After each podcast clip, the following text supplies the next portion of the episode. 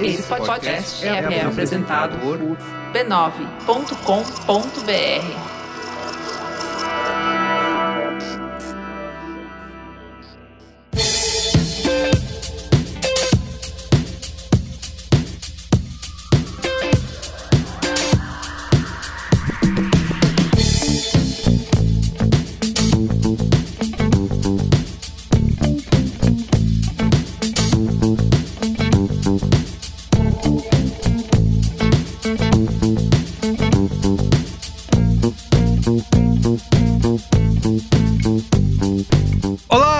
Carlos Merigo, esse é o Braincast número 474. Estou aqui com Bia Fioroto. E aí, Bia, tudo bem? Olá, LulaCasters! Ana Freitas. E aí, Ana? E aí, Carlos? Estou de volta aqui, mas é, pela metade do que inteira, mas aqui. Muito bem. Luiz e Gino. E aí, Luiz? Jovem. E mais um Luiz aqui nesse Braincast, com a Luiz e Assuda de volta. E aí, Luiz, como vai? Boa noite, Carlos. Boa noite, Beatriz. Boa noite, Ana. Boa noite, Luiz e Gino. E boa noite especialmente para você, ouvinte do Braincaster, que com a sua audiência é sinal de prestígio para todos nós. Perfeito. Muito bem, estamos reunidos aqui para falar de eleições, né? Quando esse programa for publicado, estaremos a poucos dias da eleição mais importante da nossa história e vamos falar aqui nesse Braincast de hoje um pouco desse processo eleitoral, o que, que mudou, porque a gente passou, né? 2018 foi uma eleição que a gente pode considerar atípica, diferente de todas as outras, onde tivemos uma avalanche de fake news, né? Em 2020 tivemos pandemia e vamos conversar aqui nesse Braincast de hoje o que, que mudou desde então, nesses últimos quatro anos, né? As plataformas, o governo, o TSE, os tribunais encontraram maneiras de combater as notícias falsas, como que as campanhas eh, mudaram a sua comunicação ao longo desses anos, as redes sociais continuam sendo tão importantes, né? Porque foi uma coisa que a gente falou muito em 2018, que as redes sociais foram fundamentais, né, nas eleições. Será que em 2022 isso é verdade? Então vamos discutir tudo isso aqui um pouco mais nesse Braincast de hoje, tá bom? Mas antes. Mas antes!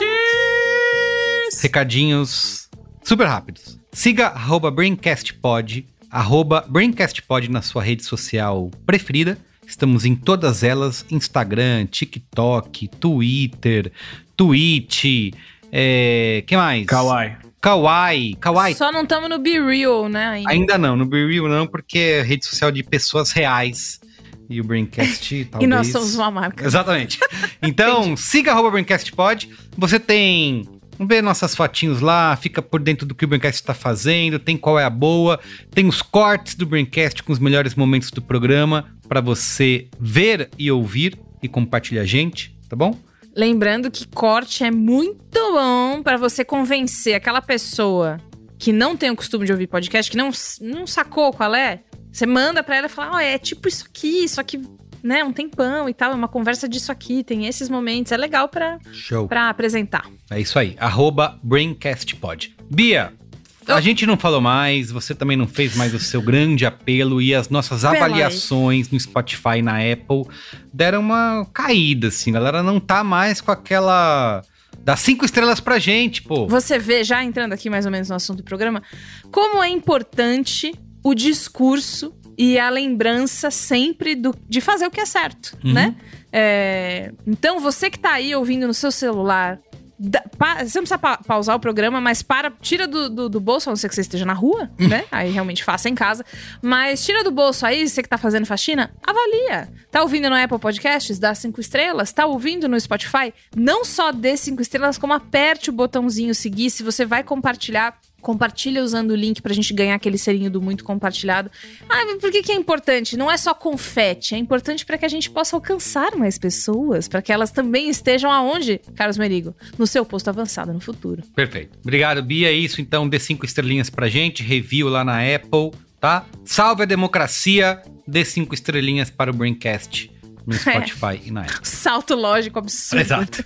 Por último, torne-se assinante né, do Braincast. Além de você fazer parte da Braincasteria Gourmet, que é o nosso grupo secreto fechado lá no Telegram, você tem acesso ao Braincast secreto, ao conteúdo extra que a gente grava aqui, especialmente para os nossos ouvintes mais fiéis, os nossos fãs e as nossas fãs. Então, você faz parte do grupo, você ouve o Braincast secreto, assinando lá na URL b9.com.br barra assine. Você pode usar PicPay, você pode usar Apoia, você pode usar Apple Podcasts para assinar. Enfim, tem todas as instruções lá para você. A gente grava Braincast secreto com assunto e sem assunto Não também. importa, Foi o caso importa. de hoje que a gente ficou só PPP. Eu diria que lá é Mas onde, é a, legal mesmo assim. onde a gente é a gente mesmo. Nossa, é, realmente. É, realmente. porque nos outros minutos que vão pro, pros tocadores, a gente interpreta personagens. Exato. Claramente. Claramente. Claro. As Né? pessoas falam assim, nossa, mas você naturalmente é essa pessoa Não. inteligente, interessante, eloquente,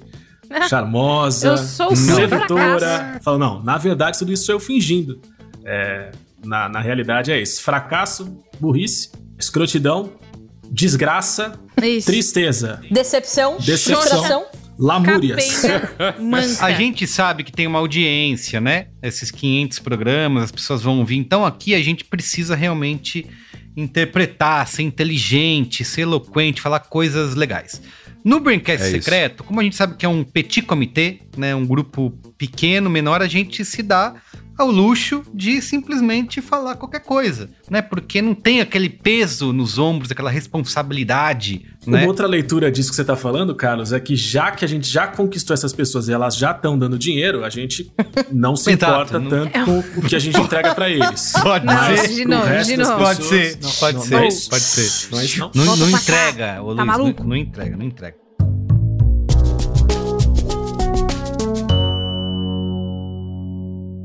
A jornada empreendedora muitas vezes se parece com um reality show, né? São provas, desafios, aprendizados e muita resistência até o objetivo final. E agora o Sony Channel transformou essa caminhada de milhões de pessoas em todo o país em um verdadeiro reality. Eu tô falando do Self-Made Brasil, uma competição que vai fazer sabor virar marca e que você pode conferir na Sky no canal 137 e 537 HD. Dá só uma movida no que eles prepararam. Para realizar sonhos, é preciso ter persistência. Eu quero ser uma super empresária. E acho que é hora de eu ganhar. É agora. Em uma competição acirrada, Sharon Menezes e grandes especialistas ajudarão pequenos empreendedores a darem os primeiros passos rumo ao sucesso. Essa oportunidade é única. Self-Made Brasil, nova série. Aqui as ideias viram sucesso. Quinta às oito e meia da noite, no Sony Channel. Verifique a classificação indicativa. Então é isso. Se você curtiu a ideia do Self-Made Brasil, não esquece de marcar aí na sua agenda. Toda quinta-feira, 8 e meia da noite, exclusivo no Sony Channel, no canal 137 e 537 HD na Sky. Combinado? Ah, e chama também aquele seu amigo ou amiga que tem o empreendedorismo na veia para assistir também.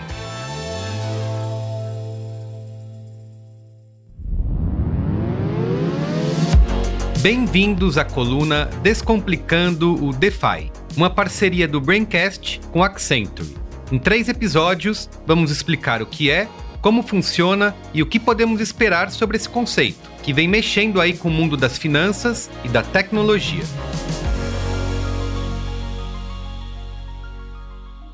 Não dá para dizer exatamente quando, como, nem se as finanças descentralizadas vão dominar o sistema financeiro. Mas já temos no horizonte como deve ser o mundo se isso acontecer.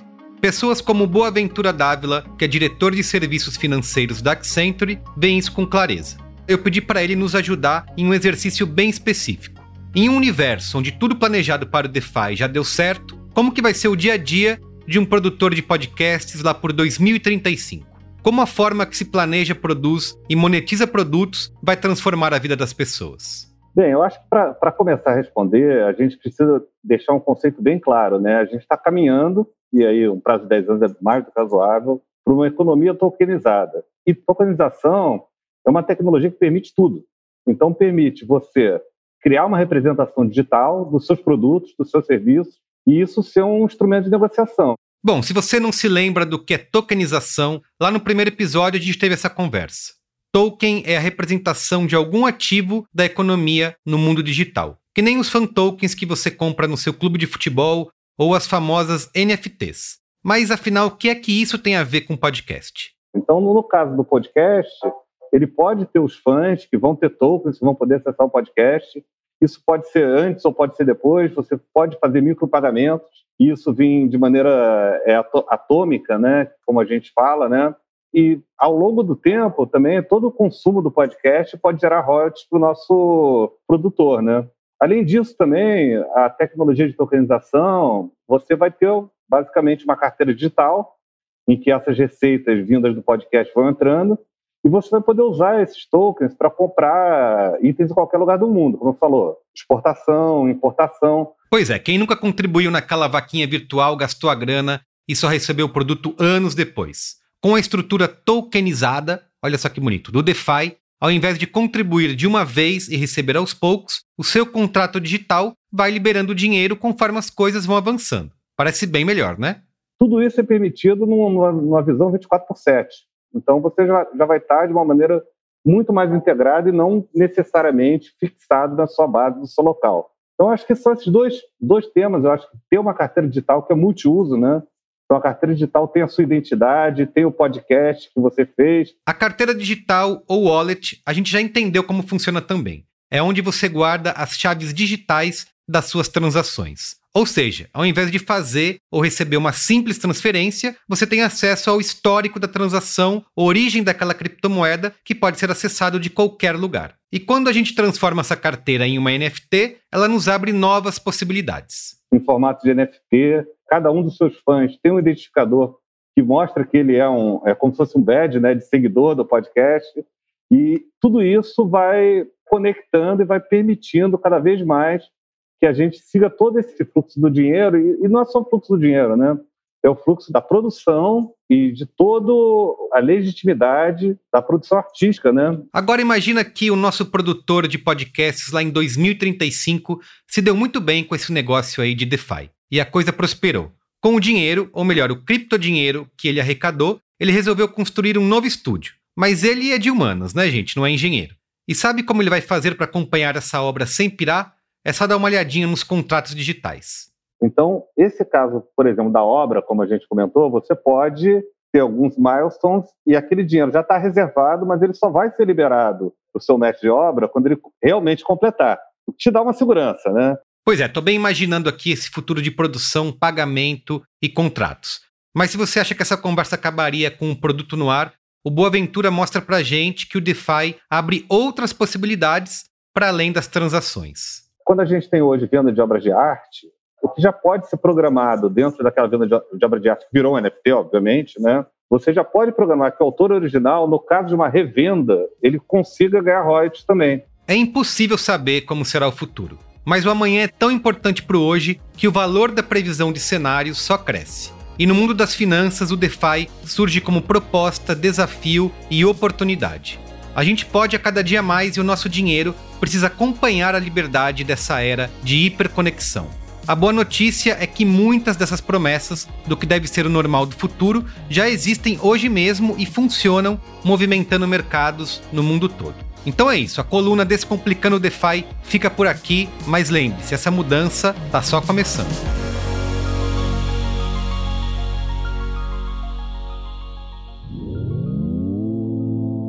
A tecnologia e a internet revolucionaram todos os campos da nossa vida, né? E as nossas finanças não iam ficar de fora. Claro, já tem algum tempo que a gente está acostumado com aplicativos de banco, com transações online e transferências virtuais. Mas chegou a hora de darmos o próximo passo. O futuro do dinheiro e das transações financeiras é virtual, hiperconectado e descentralizado. O DeFi está batendo na porta e a Accenture quer ajudar você a se preparar para o amanhã.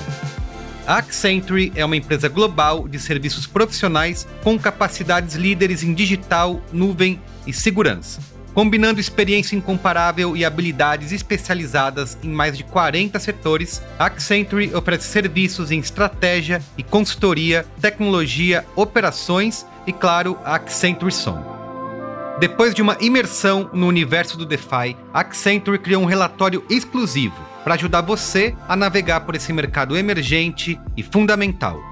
Então é isso, descubra como as finanças descentralizadas vão transformar o mercado financeiro. Baixe agora o relatório em accenture.com.br barra DeFi, tá? DeFi se escreve D-E-F-I, accenture.com.br barra DeFi ou então clica no link que tá aí na descrição desse episódio.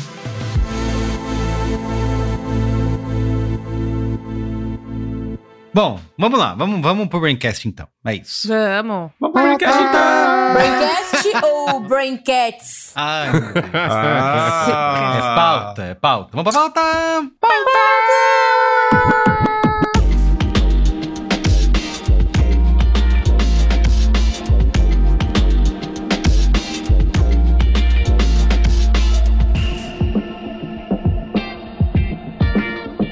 bem, ó, gente. Toda eleição aqui a gente grava um braincast, né? Falando sobre o aspecto da comunicação do, do período eleitoral e de como a tecnologia e de como as redes estão sendo usadas. Inclusive, em 2020, a gente gravou um braincast que era né, sobre os novos políticos e o uso das redes diante de eh, recursos limitados, né? Durante esse período eleitoral. E agora a gente chega em 2022, onde tem uma eleição presidencial, em que a gente veio de um 2018 em que se colocou é, acho que dois aspectos muito importantes, né? Que ficaram dali e que a gente foi repetindo isso ao longo desses últimos quatro anos. Um deles é o- a questão de fake news, né? De como as notícias falsas impactaram o processo eleitoral. E o segundo era do poder das redes sociais, né? Porque, aliás, o candidato eleito, na época, o Jair Messias Bolsonaro, só tinha oito segundos. Um. Ele tinha só oito segundos na TV e, e conseguiu ser eleito. Todo mundo decretou naquela época a morte da televisão e da mídia tradicional. As campanhas tradicionais não fazem mais efeito e tal. E aí a gente chega em 2022, onde temos é, é, colocado isso na balança, né? Será que realmente é verdade? Será que as redes têm todo esse poder? Será que as fake news vão conseguir atingir tantas pessoas? Será Afinal que a de tele- contas, 2022, o ano da tecnologia. é, exatamente, chegou a tecnologia, chegou a internet. Será que a televisão realmente não faz mais efeito? A mídia tradicional, os debates? Então, esse é o contexto, né? Esse é o cenário. E eu queria começar perguntando para vocês como que vocês enxergam e passaram por esse processo eleitoral esse ano, se vocês sentiram que houve uma diferença em relação a 2018, se vocês estão mais ou menos interessados nesse, nesse momento. Tá desafiador, viu, Carlos? tá desafiador mesmo. Eu não sei nem por onde começar, mas acho que hoje, esse ano, estando mais perto das frentes, das múltiplas frentes de comunicação de todas as campanhas, porque em 18 não necessariamente eu tava olhando ao mesmo tempo pra TV, pra rede social, pra dark social e pra como cada campanha se comporta nessas redes, né? E esse ano eu tô, Uhum. eu diria com uma segurança que nada a ver esse negócio aí de que a TV morreu. É, ou, assim, sempre que mata alguma coisa nessas. Sempre é uma, né? Nessas sempre, previsões, né? Sempre... é ver, sempre um, né? um hot take, né? É, isso meio nada a ver. Mas assim, acho que esse ano ficou bem claro que as campanhas, elas ocuparam esses espaços é, com um propósito muito, propósitos muito claros para cada um desses meios. E aí, tipo, eu posso falar especificamente da campanha é, do Bolsonaro, porque a campanha do Bolsonaro tem uma estratégia muito específica para como ela ocupa cada um desses meios Uhum. que é, se coloca um pouco diferente das outras. Não completamente, mas um pouco diferente. É, a campanha do Bolsonaro atua para dialogar com o indeciso. A campanha do Bolsonaro atua em TV. Uhum. O diálogo com o indeciso, a tentativa de conquista de, de ampliação da base né, de voto bolsonarista, tá na TV.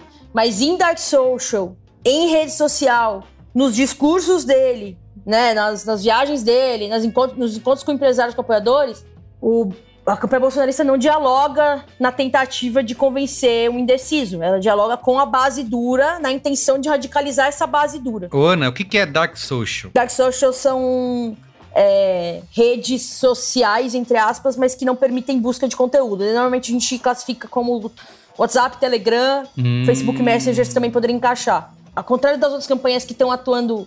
Tipo, o Lula, por exemplo, atua com a mensagem de convencimento em todas as redes, com pequenas diferenças dependendo da rede. Uhum. É, o Ciro atua é, com uma, tipo, uma linguagem que é mais lacradora em rede social, mas de maneira geral a mensagem dele também é a mesma em todas as frentes. O Bolsonaro atua de maneira muito mais radical é fora da TV. Então, tudo que ele faz na internet é pra radicalizar. E radicalizar no sentido de é preparar o terreno pra ter apoio pra golpe. Então, o grosso de fake news, o, mais bizarro de mentira mesmo, invenção, assim, pra levar as pessoas junto num lugar de tipo, olha como. Olha, o Lula vai transformar o Brasil numa Venezuela, vem comigo que eu vou dar um golpe. É, ele faz fora da TV. Na TV ele é ponderado. O que mostra pra gente que sim, a TV tem um papel. É, mas ele foi muito mal. A ponderação não tá convencendo ninguém. Agora, não é que não tá convencendo ninguém porque ele só tá na TV. Pra mim, não tá convencendo ninguém porque ele só faz isso na TV e não faz o resto. As pessoas estão vendo. Ele ficou parecendo muito a campanha do Serra. Eu, eu fui assistir ele na TV. Me lembrou muito a- quando o Serra aparecia com uma iluminação meio Golden Hour. O que Mas é ele, Golden Hour? mas o, o- Meio ele Golden comeu, Hour. ele comeu gente sorri. nessa, ele comeu gente nessa campanha? Não, esse só Ah, o tá. Serra Só comedor. o Serra, né? Mas não, é, ele não come gente. Nessa ele faz amor. Ah. né? É, não, e assim, ele só. O Bolsonaro sorrindo.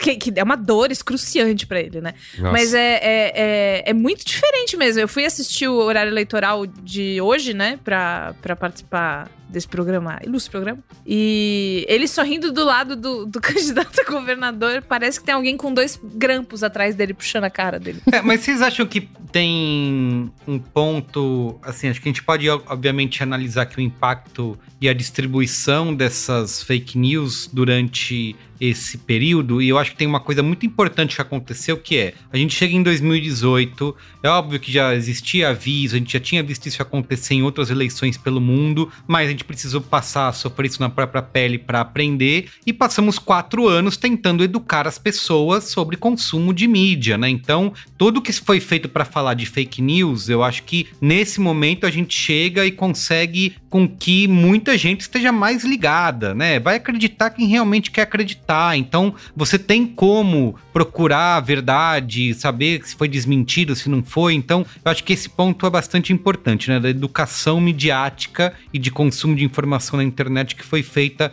nos últimos anos. Porém, tem um outro lance que eu acho que funciona, que, que dessa vez não funciona, não funcionou tanto para esse tipo de discurso que a Ana falou aí, que é que Bolsonaro e essa galera que prega o terror, eles estão repetindo os mesmos argumentos, né, de 2018. Não tem nada novo. Então eles trazem o mesmo tipo de argumentação de terrorismo eleitoral e acho que tem muita gente que já está vacinada em relação a isso e talvez por isso que não funcione tanto. É mais do que preparação da, dos outros candidatos e dos outros partidos em relação a isso, porque a gente sabe que não foi isso que aconteceu. Vocês acham que faz sentido? Eu acho que faz sentido, e acho que assim, além da, da educação, falou, ah, as pessoas estão mais educadas e estão vacinadas e não caem na mesma ladainha, não caem nos mesmos golpes, nos mesmos truques.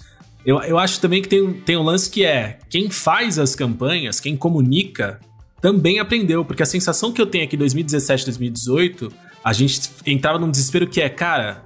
Olha o que eles estão fazendo, a gente precisa. Eles estão ocupando esse espaço vazio, a gente precisa ocupar também. Pelo amor de Deus, o Isso. que a gente faz agora? Vamos ocupar, vamos ocupar. E, e era, um- era uma sensação que não era só a galera que tava não, não educada recebendo, era quem precisava produzir também tava numa dúvida de, porra, mas como que eu produzo? Eu me igualo a quem, a quem tá fazendo desse jeito? Isso, eu respondo Eu na mesma moeda, né? respondo na mesma moeda. Então, assim, a campanha de 2018, pra mim, o, o reflexo dela é- era essa confusão, assim. Era, era- É aquele meme era- da turma da Mônica correndo. O que tá Exatamente, acontecendo? Tá- Ninguém sabe. exatamente. Total, total. Exato. Não, concordo com você. Eu acho que assim, teve um aprendizado do campo democrático, e eu não tô falando só de campanha, tô falando também da sociedade civil, né? Que eu faço parte, por exemplo, a organização que eu trabalho, a gente não trabalha em nenhuma campanha, mas a gente trabalha com comunicação pró-democracia.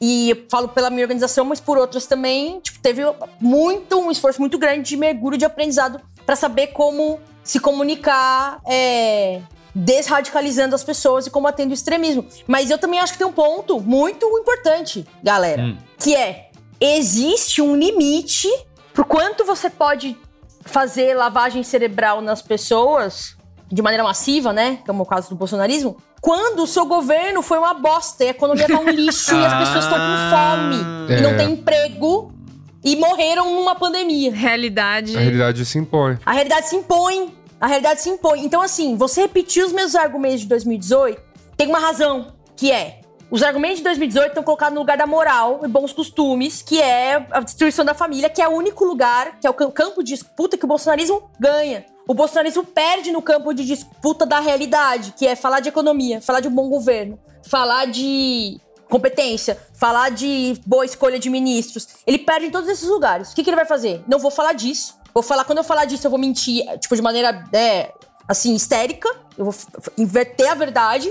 Vou falar pouco, não vou entrar nesse debate, falar o meu é o melhor, o que eu fiz é o melhor, é a melhor escolha de ministros, é o me menos desmatamento da Amazônia. Né? Você coloca tudo assim, como se você pegasse o volume e aumentasse no máximo. Não tem debate, não tem ponderação, é tudo no máximo que foi o melhor. E você pega e leva o debate para outro campo. Você não fica falando, você não fica se defendendo falando da economia e falando como, não, mano, você fala que você vai defender a família e você é de Deus, que é onde você ganha. Só que esses argumentos são os mesmos de 2018. E você tem um cenário de um governo muito ruim, que não fez nada pelo povo, que aumentou muito a situação de vulnerabilidade do povo como um todo. E um cara repetindo os mesmos argumentos. E que tem um teto de vidro, né? Porque antes, em 2018, você não tinha comparação. Então ficava sempre nesse aspecto de não, temos que ver, vamos dar uma chance, né? Fica sempre na, é. na dúvida. E agora você tem Total. que mostrar, ou Total. não, ou Total. não mostrar, né? Eu acho que o Bolsonaro superestimou a capacidade dos auxílios que ele canetou nos últimos meses, auxílio para taxista, uh, taxistas estão ganhando uma grana por mês nos últimos três meses, caminhoneiros. Bolsonaro focou os auxílios numa população que ele queria, que já era de base de apoio dele, para poder fixar essa base, porque ele percebeu que essa base estava meio instável. Mas não tem um programa de auxílio para mulheres, mães que estão sem emprego, velho que são que uma, é a, agora a tá base tá... enorme, né, que a gente tem de, Não, é, de, de Exato, e agora tá desesperado falando que ele é amigo das mulheres e tem um coração bom. Que tem até uma filha, ele falou isso. É, e tem até uma filha. Nem sequer abandonei porque era mulher quando nasceu. Isso, Veja isso. como sou bom, igual de mulher. É, e aí, o lance é que não cola, você tem elementos demais. Só que assim, não cola na verdade, a gente tá sendo até benevolente, porque tá colando pra 31%, né? Ainda. Isso, bastante gente. Né? 31% de 200 milhões de pessoas é gente pra caralho. Não, é um, terço da população, é, é muita gente, gente. Eu vejo que, de fato, a realidade se impõe e aí não tem comunicação que faça milagre, gente, sabe? A gente, isso vale para né, produtos, para marcas e vale para eleição também. Não tem comunicação que faça milagre. Para muita gente pegou é, para muita gente, o que se viu durante a pandemia, o que se viu nos últimos anos, tá pegando. A rejeição do homem é, né, é muito grande, né? É, é, inviabiliza qualquer plano que ele tenha até para segundo turno, né? Por hora. Quando a gente fala de campanha eleitoral, um universo de temas se abre, né? Por isso, além da nossa conversa aqui na mesa do Braincast, a gente convidou um time de craques para comentar as eleições de 2022 sob diferentes aspectos. Ao longo do programa, você vai ouvir áudios dessas pessoas, tá? Com microanálises do que foram as eleições desse ano. Para começar, ele que é escritor, jornalista, colunista da Folha de São Paulo e, claro, twitteiro de mão cheia, o Celso Rocha de Barros, o NPTO. Ele desenhou para a gente a conjuntura que nos trouxe até 2022. Vai daí, Celso. Em 2018, os brasileiros votaram sobre o impacto das revelações da Lava Jato. Nesse clima, eles elegeram Jair Bolsonaro, um cara que, por não apoiar a democracia, parecia não ser um político. Mas se os brasileiros não queriam um político, eles certamente queriam um governo. E isso Bolsonaro não entregou para eles, em nenhuma área.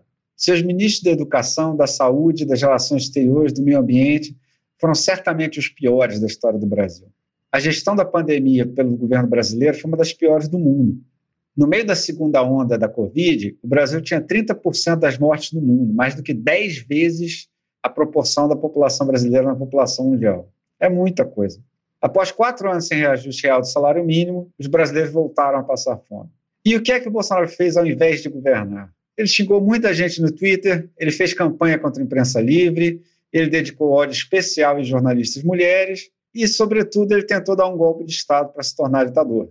Por isso, essa eleição de 2022 não é uma eleição normal. Não se trata apenas de um governo ruim que vai perder a reeleição. Bolsonaro faz parte de uma geração de novos líderes autoritários, como Orbán, na Hungria, e Erdogan, na Turquia. Eles não deram um golpe de Estado tradicional, mas tentaram minar as instituições democráticas até que elas não lhe oferecessem mais resistência. Todos eles fizeram guerra à Suprema Corte, como Bolsonaro faz contra o STF. O objetivo deles sempre foi encher a Suprema Corte de puxa-sacos, de, de juízes submissos ao governo, que deixassem o governo fazer qualquer coisa, que desse o carimbo de legalidade a qualquer coisa que o governo quisesse fazer. Logo depois da eleição de 2018, o Eduardo Bolsonaro, filho do presidente, foi para a Hungria e voltou dizendo que havia aprendido na Hungria como lidar com a mídia. Na Hungria, a imprensa livre já acabou. Por isso, o Lula vem conseguindo o apoio de tanta gente que não só não tinha simpatia, como em muitos casos odeia o Partido dos Trabalhadores, porque Bolsonaro ameaça as instituições da democracia brasileira. Muitas dessas pessoas que estão declarando apoio ao Lula agora provavelmente farão oposição ao governo dele, se ele vencer. Mas todos têm a esperança de que a disputa política pelo menos voltará a ser desarmada, que nós poderemos voltar a discutir os problemas que o Brasil sempre teve, sem precisarmos nos preocupar com os problemas que o Bolsonaro inventou, como golpe de Estado e falta de vacina. Uma coisa que foi muito, está sendo muito falada agora nesse, nessas análises das pesquisas, né? A gente está aí há poucos dias do primeiro turno, é que essa é uma eleição hum, que vai ter, pode ter vários prim, primeiras vezes, né? Primeira vez que um incumbente não é reeleito, várias vezes que se termina uma eleição, é, é, tirando do Fernando Henrique, né? Em, as, as, duas vezes, mas que não termina no primeiro turno. É primeira vez que o o presidente atual não recupera popularidade e avaliação positiva do seu governo durante a campanha, porque é geralmente o que acontece né, em todas as eleições. Uhum. Como entra a campanha de TV, de rádio, de debates, tudo, a, a, o governo começa a colocar nessas mídias as suas benfeitorias e o seu o que, que ele fez durante os quatro anos e a tendência é que as pessoas comecem a ah legal você fez isso então a popularidade do presidente que está no cargo sobe a avaliação positiva do governo sobe e dessa vez a gente tem um cenário em que isso não acontece né? Você não tem uma a rejeição do Bolsonaro não diminui a avaliação positiva do governo também não melhora e por quê? Ele passou quatro anos não fazendo o que deveria fazer. Passou quatro anos escrotizando a população brasileira.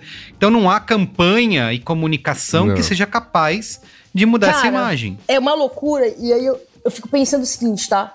Olha o nível de excrescência que esse cara fez ao longo de quatro anos. Tipo, esse cara ali catou, ele torceu o nosso conceito do que é democracia. Isso. Tipo, ele cagou. Tipo, a gente, a gente vai demorar como país, como sociedade, tipo, décadas para se recuperar, se a gente se recuperar do estrago que esse cara fez como sociedade, tá? E aí, tô dizendo isso pelo seguinte: olha como é, é louco o bagulho. Mesmo assim, esse cara tem 30%. O que ele precisava fazer para ganhar essa eleição é muito pouco. Ele não precisava ter feito um bom governo. Uhum. Ele não precisava ter dado auxílio pra caralho. Ele só precisava. Ele só precisava não ter sido é, escancaradamente escroto uhum. como ele é. O principal ponto de, de, de, de rejeição que tá colocado nele e os públicos que estão rejeitando ele são os públicos que olham pra esse cara e falam: esse cara é um puta de um imbecil. Olha, assim, olha o que ele fala, ele não liga para quem morre. O que ele precisava era ter fingido que ele era decente. E quando as pessoas morreram na pandemia, ele fala meus pêsames. Só que ele é tão escroto que, nem que ele é incapaz disso. Mas se ele não fosse tão escroto, ele seria eleito no movimento que ele foi? Na minha opinião, ele teria fortes chances de ser reeleito, de disputar um segundo não, não, não. turno com muito não, mais... Não, tô falando de 2018. Ele, tô falando de 2018. Se ele não fosse escroto do jeito que ele é, teria sido ele o alçado ao posto de ou candidato a pessoas a ser olhada pela, pelos extremos e blá blá blá blá. É que as de 2018 as coisas são muito diferentes, gente. Acho que vocês comentaram aqui uma essa coisa de a gente ninguém sabia para onde olhar, né? E ninguém sabia para o que fazer. Todo mundo tava correndo que nem barata tonta porque é, é, as loucurinhas que esse grupo proporcionava pautavam todo mundo. Todo mundo. Então pautava. A loucurinhas é uma palavra ruim. Loucurinhas parece coisa que a gente faz bêbado. Não, tudo bem. Ah, As... Ah, eu fiz várias loucurinhas. As atrocidades. É, isso tudo que. tudo, mas tudo que foi criado lá. Eu tô falando de mamadeira de piroca e, e por aí vai mas pautava todo mundo. Então, sei lá, era o, os candidatos tinham que vir a público tentar. Não, o que, que, é isso, sabe? Não, é, era só você ficar jogando. Caía granada no seu quintal, você tinha que ir lá pegar e jogar de volta, né? Aí G1, Folha, capa dos jornais. Isso. Fernando Haddad diz que não terá uma madeira de Isso, piroca. isso. Tipo, Era É, exatamente. A, a- a imprensa rodando. tam- Exatamente, mas a imprensa também andando em círculos nu- numa coisa que, que chocava até. A imprensa também. Não sabia lidar, nesse né? momento, não sabia lidar. Ninguém.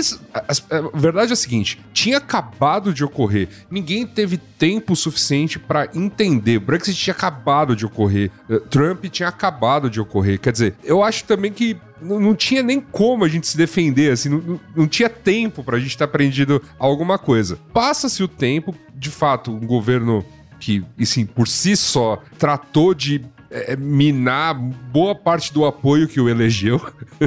e, é, e é uma verdade, tem muito, muita gente que votou nele arrependida. A comunicação de qualquer outro candidato pode se aproveitar disso fartamente, porque tem muita gente arrependida, porque vê, vê o que tá acontecendo. É, e eu acho que tem alguns papéis aqui, né? Um, um deles muito importante, eu também não quero achar que é a coisa mais importante, mas é uma parte muito importante nesse jogo de ir falando a respeito do que está acontecendo nos últimos quatro anos é o papel que, por exemplo, a imprensa né, é- é, teve nesse, nisso tudo. Né? A Tony tá em 2018, a Tony tá com, com os primeiros atos, ou as primeiras, ainda que muito benevolente, com não em Paulo Guedes We Trust, né? E até isso, né, começou a. É, é. Porque quando a gente para pra pensar, é Uhum. tipo, vir- virou uma coisa que era assim. Leia tudo, edição especial de 362 páginas sobre o candidato horrível. E aí, tipo, todo o tempo de exposição, todos os espaços É, é. eram pro cara. Era. E claro que, tipo, quando o cara é presidente, ele acaba tudo que ele faz virar notícia. A gente viu isso se repetindo ao longo dos últimos anos, mas eu acho que. Eu acho que assim, se você olhar pra campanha do Lula esse ano, a campanha do Lula fez. A campanha do Lula fez uma parada, cara, que foi. Não. Conseguiu não deixar ele pautar o debate. É. É. Ele pautou o debate como presidente nos quatro anos. Mas como candidato, ele não pautou. A campanha do Lula pautou o debate. Você entrar no Twitter todos os dias, é a campanha do Lula que tava pautando o debate. E quando ele tentava fazer alguma coisa, o que a campanha do Lula fazia é não responde, foca no que eu tenho pra falar aqui. Eu vou emitir a minha mensagem. Isso é Mas, importante. ô, Ana, dá pra gente dizer, baseado nisso que você falou, que houve então um aprendizado de como lidar com as redes sociais, por exemplo, de como lidar não só com as redes, né? Eu sei que as redes acabam sendo as ferramentas, né, que a gente tá usando aqui, mas isso aí extrapola para fora das redes sociais, da internet, vai, como a gente comentou também, vai para mídia é, tradicional. Mas esse, esse jogo discursivo, você acha que houve uma evolução, num- houve um, um aprendizado de como lidar com isso? Sim, mas Uhum. Você acha que a gente, cara, a gente aprendeu batendo cabeça. A gente aprendeu ao longo desses quatro anos fazendo, tipo, tentativa e erro, todo mundo. Mas eu acho que ainda a gente erra muito. Acho que a gente, assim, né? Tô falando. A gente Campo como progressista. campo. é, campo militante. Pessoas que comunicam, não organizações que comunicam. Não necessariamente, né? Instituições, organizações e tal, mas pessoas a gente erra muito. A gente erra, por exemplo, quando a gente foca muito em ridicularizar Bolsominion. Uhum. Porque ridicularizar Bolsominion não tem efeito positivo nenhum, pelo contrário. Tem vários outros A exemplos. gente tem um braincast que se chama isso, não zoe teorias da conspiração. E lá tem toda a explicação de por que não fazer isso.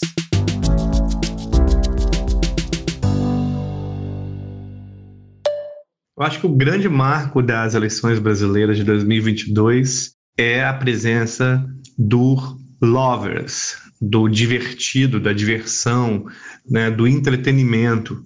As pessoas tomaram essas eleições como um lugar onde elas possam se divertir, onde elas possam também inventar, criar. Então, muito diferente de- daquela onda do hate de 2018, a onda dessa, dessas eleições é um pouco dos lovers, né? aqueles que adoram o entretenimento, gostam do entretenimento, se divertiram e se divertem com as eleições. Isso é interessante porque um dos sintomas disso é baixíssimo volume de confusão em grupos de WhatsApp, ou seja, no mundo mais do microcosmos, né, de todos nós, em família, trabalho, etc. Né?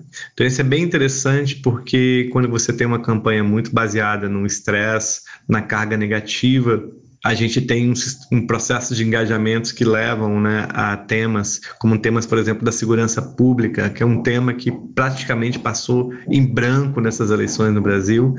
Uh, a gente também passou em branco temas como corrupção e temas que são temas como a saúde, como a educação, como a economia ganharam muito mais destaque. Né? E isso tem muito a ver também com o próprio campo da influência digital, que se alargou muito no Brasil, também por conta da pandemia, né? que as pessoas pessoas passaram a, de, a ter mais conteúdos digitais.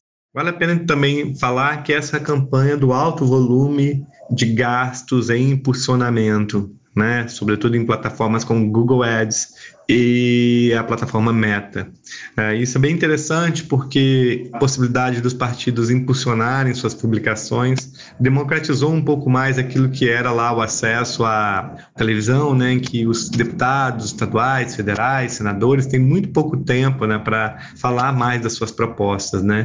Sem dúvida alguma, né, o ecossistema do entretenimento no TikTok, no, no, Instagram, que passaram a falar também de política. Isso fez com que se criasse uma onda também entre os influenciadores de declararem seus votos, né? Então acho que esse conjunto todo de dispositivos midiáticos que nós temos, né, concatenados durante uma campanha política, acaba por ser mais decisivo para uma campanha quando ela é majoritária, no caso de presidente, no caso de governador, até no caso de senador, e muito mais forte né, no, na, no legislativo, em que o domínio em torno de uma localização geográfica e a importância de, de se articular com influenciadores, com estratégias de impulsionamento e com ações de rua, elas ganharam, então, assim, uma capacidade de pervasividade muito maior nessas eleições do que em outras que nós já vivenciamos. Quando você é oposição, você tem a capacidade de se tornar o Bolsonaro, que é ficar mapeando quais são as tendências de comunicação, empregá-las e, e colocá-las para rodar e fazer as coisas crescerem. Então, cabe a nós, se tudo der certo domingo. E a Clarice Falcão já tinha avisado, né, Ana? Que a gente ia ser a posição mais afrontosa, afrontosa desse país. Sim.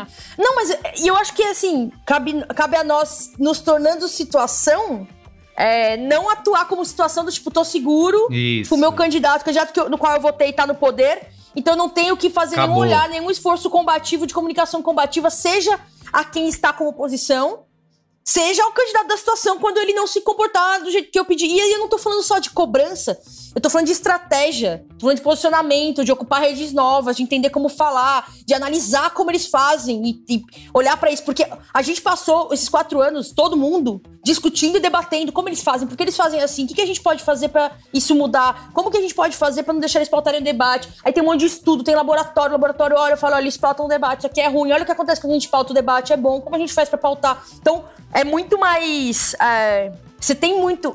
Você tem muito mais energia e muito mais recurso empregado para estudar a situação entender como combater quando você tem um problema.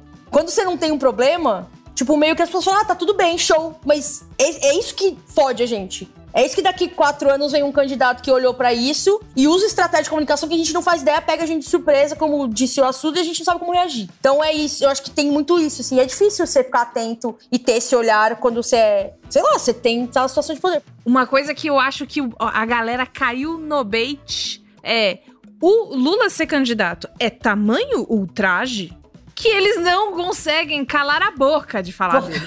Falar dele a porra do dia inteiro, tá, tá, tá, tá, tá, tá, que Lula isso, Lula aquilo. Ah, mas você sabia que, na verdade, na verdade, é. o Lula não é que ele tá inocente? Porque assim, ó, peraí que eu vou te explicar. O Lula, o Lula, sabe Luiz Inácio? Procura ele aí, Google. Ele é bonito, né? Legal. E aí, começa a cair, e aí o, eu, eu, eu senti que virou meio a entrevista do Ratinho, né? Que é, você entra com um muro de concreto, eu não vou dar atenção para esse esquerdista, não sei o quê. E termina, meu, eu te amo, presidente. Só faltou isso, né? Só faltou o ratinho. Você é encantador, hein, presidente? Né? É. é. você é encantador. Ele tentando toda hora chamar ele de Lula, mas sempre chamando ele de presidente. Muito embora isso seja uma convenção de uma. O ratinho, eu, assim, tentando não ficar encantado, mas ficando encantado, tentando não não demonstrar que ele tinha algum relacionamento com ele quando tinha, né? E o Lula tratou isso de uma maneira gostosa. Já tiveram um relacionamento, todo mundo sabe, todo tem mundo uma história. Sabe. Lulatinho, né? O, o, o, chip Lulatinho, como esquecer?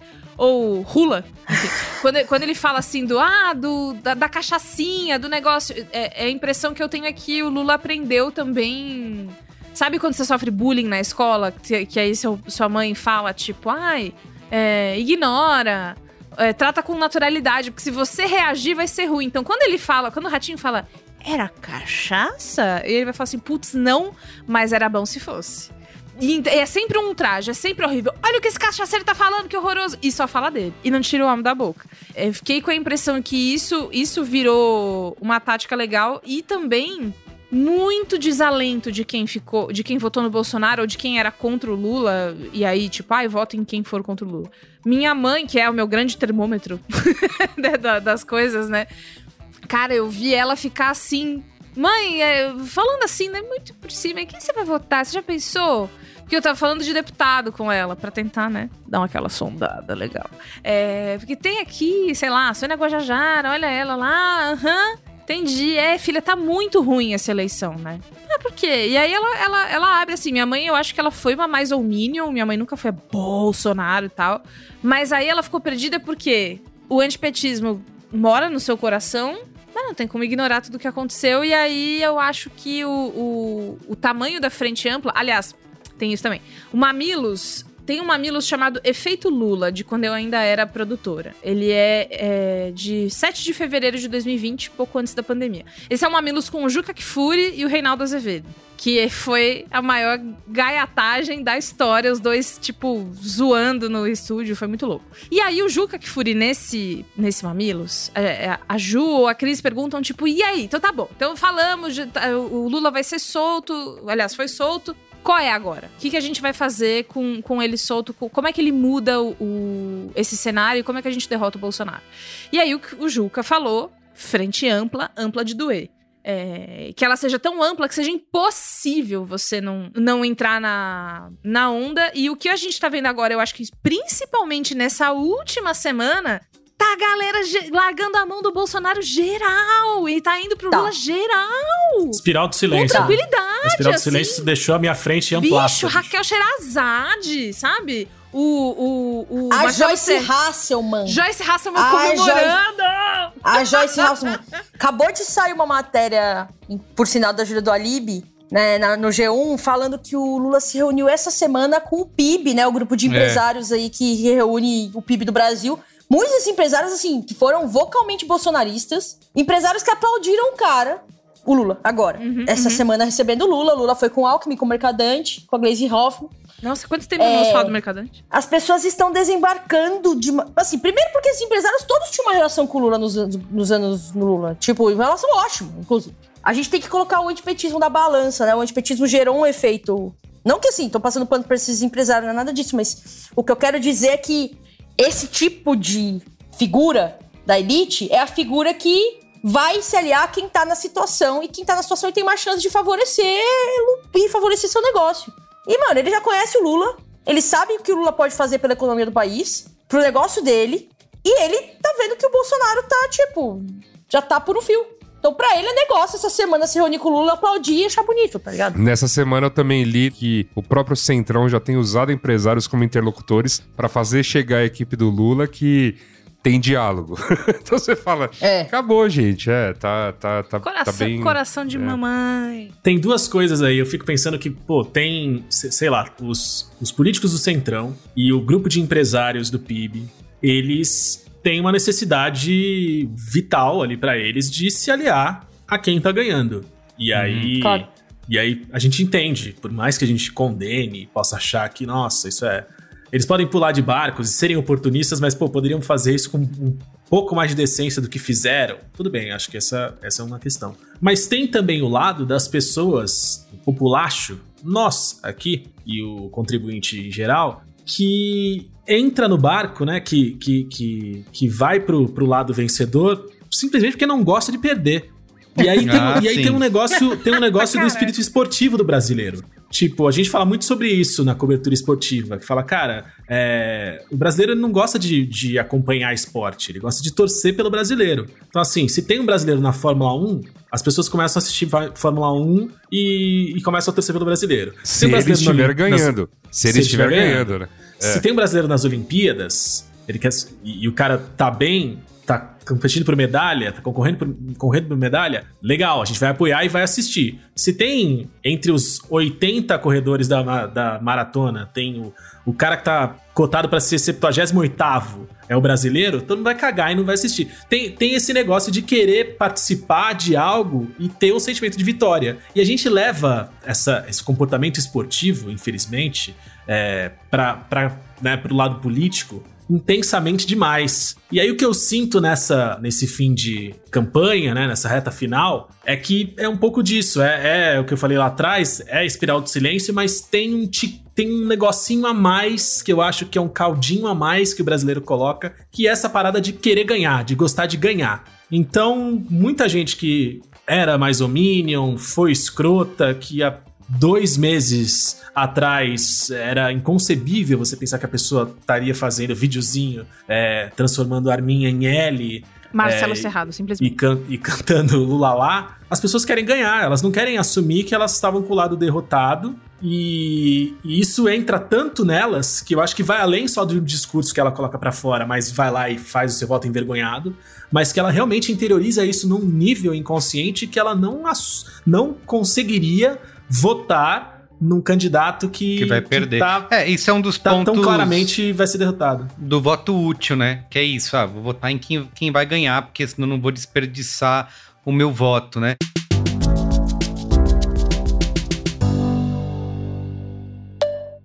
Olá, meu nome é Jonas Varela, sou cientista político e sou diretor de dados da Quest.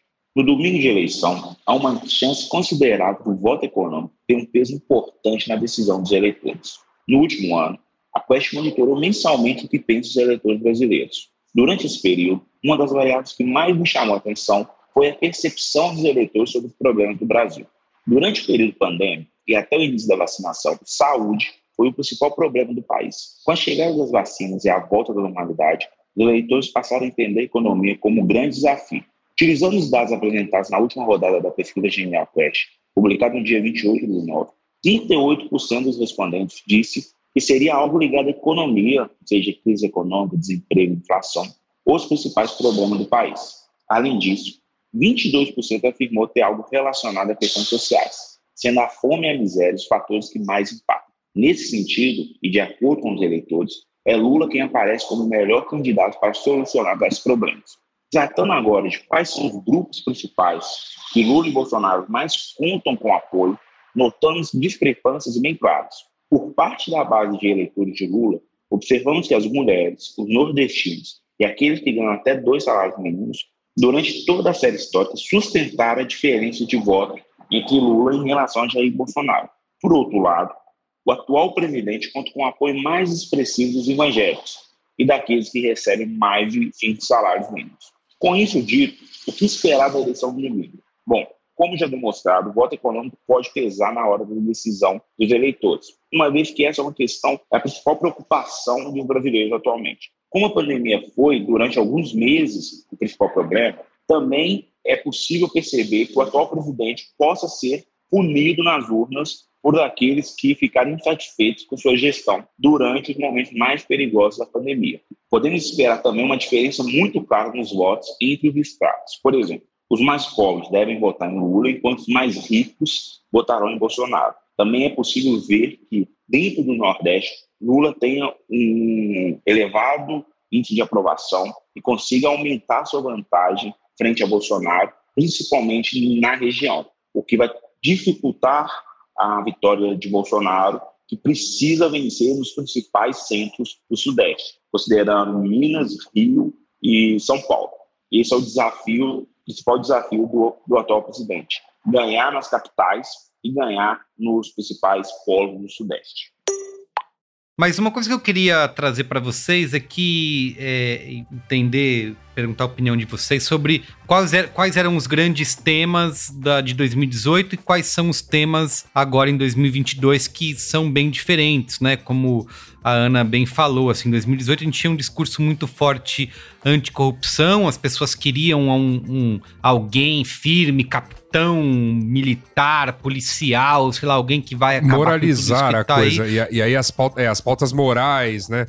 Porque corrupção, tipo, era tudo, tava tudo junto. Era coisa dessa essa gente esquerdista, aborteira, cirandeira, é, macumbeira. Em 2022 você tem um outro cenário onde as pessoas estão passando fome, tá em desalento e as pessoas querem outra coisa, né? Então, pensando É nisso. economia, né? É sempre economia. Exato, É, é a- é o é a caminho frase. que a gente faz pra chegar no argumento Isso, econômico. Mas é sempre Perfeito. É, e é por isso que eu queria trazer. Eu entendo, assim, talvez os teóricos da comunicação vão me matar nesse momento aqui, mas se a gente não superestima demais o poder das campanhas eleitorais, né?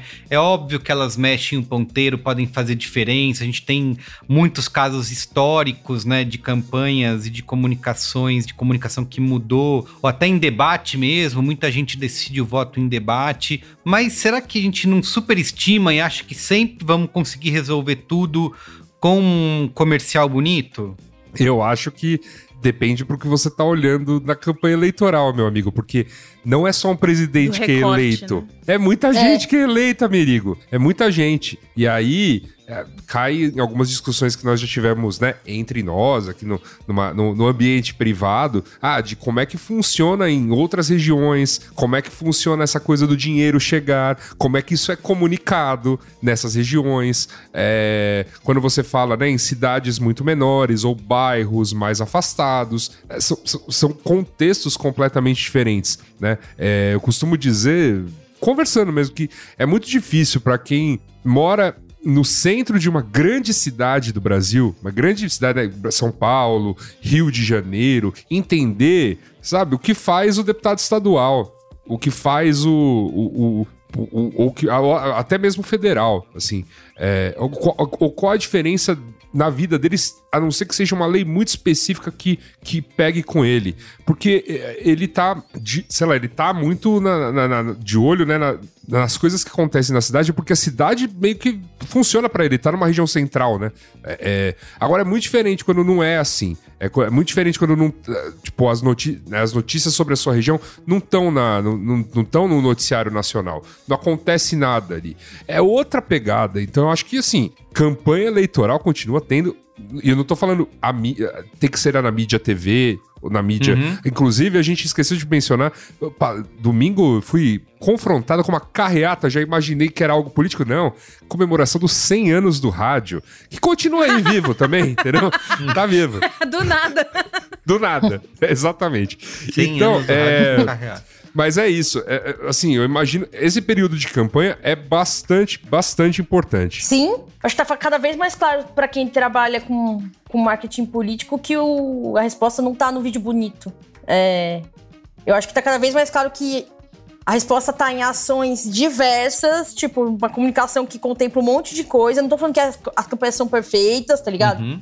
Tem muito problema e esses problemas eles passam desde estratégia até questão que tá relacionada com cotovelada em partido, né? Politicagens, caralho, Uhum. mas tá cada vez mais claro que a resposta não tá no comercial da TV, mas que o comercial da TV tem um papel e você tem que atuar em outros lugares e esses outros lugares cada um tem um papel específico. E acho que é importante lembrar que tem uma construção aí, cara, né? A gente tem quatro anos de um monte de organização, não campanhas políticas, mas partidos políticos também, é, trabalhando para fazer articulação de base, comunicando com a base para falar, para mostrar, né, enfim, para fazer oposição ao Bolsonaro e fazendo comunicação de oposição, de alguma forma. Isso acumula, tá ligado? E Ana, nesse contexto que você citou aí, qual é o papel que tem o Lula Palusa? Você que é uma pessoa que estava presente no Lula Palusa, que foi o evento do Lulão. É, Linda. Aparecia, a gente ficava apare- aqui em casa. Ah, apareceu em vários momentos ali. Ah, eu fiz um lookinho todo especial Você mesmo. tava perfeito. Né, só, só a nata da, da, da sociedade tava lá. Uhum. É, e foi um evento que foi muito esperado, mas que acabou recebendo algumas críticas ao longo do, do dia. E eu quero saber qual que é o papel do Lula Palusa para você. Só juntar esse Lula Palusa com a questão desse engajamento digital, né? Que a gente sempre colocou. E sempre foi durante eh, esses anos todos comparado, ah, porque o Bolsonaro tem 50 milhões de seguidores nas redes e o Lula tem muito pouco, então isso aqui, olha só, todo mundo fazendo, né? A esquerda Ibis já dizendo, não, ferrou, Bolsonaro vai ganhar, porque eles dominam o ambiente digital e a esquerda não sabe fazer nada.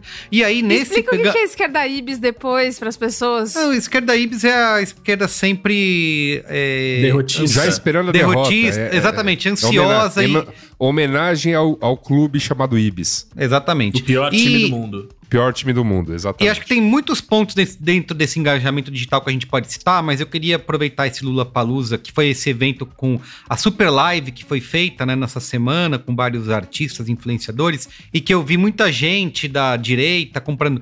Olha só, só tem, sei lá, 50 mil pessoas vendo, sendo que as lives do Bolsonaro tinha um milhão de pessoas assistindo. Então, até que ponto isso realmente importa? Eu até fico me perguntando se essa audiência toda é real né? Porque a gente vê como que essa galera domina, por exemplo, é, bots Do Bolsonaro? e... Exatamente. Então, Eu acho que tem vários. Acho que real eles compram audiência pra lá, não tenho dúvida assim. Também acho. Não, não, não duvidaria. compra audiência. Mas é, é que, assim, né, ninguém é obrigado, pessoas são leigas, não são obrigadas a saber de comunicação, né? Tipo, essa galera que fala, ai, não tem ninguém vendo a live. Isso, tipo, elas não isso. sabem, né, que isso não importa.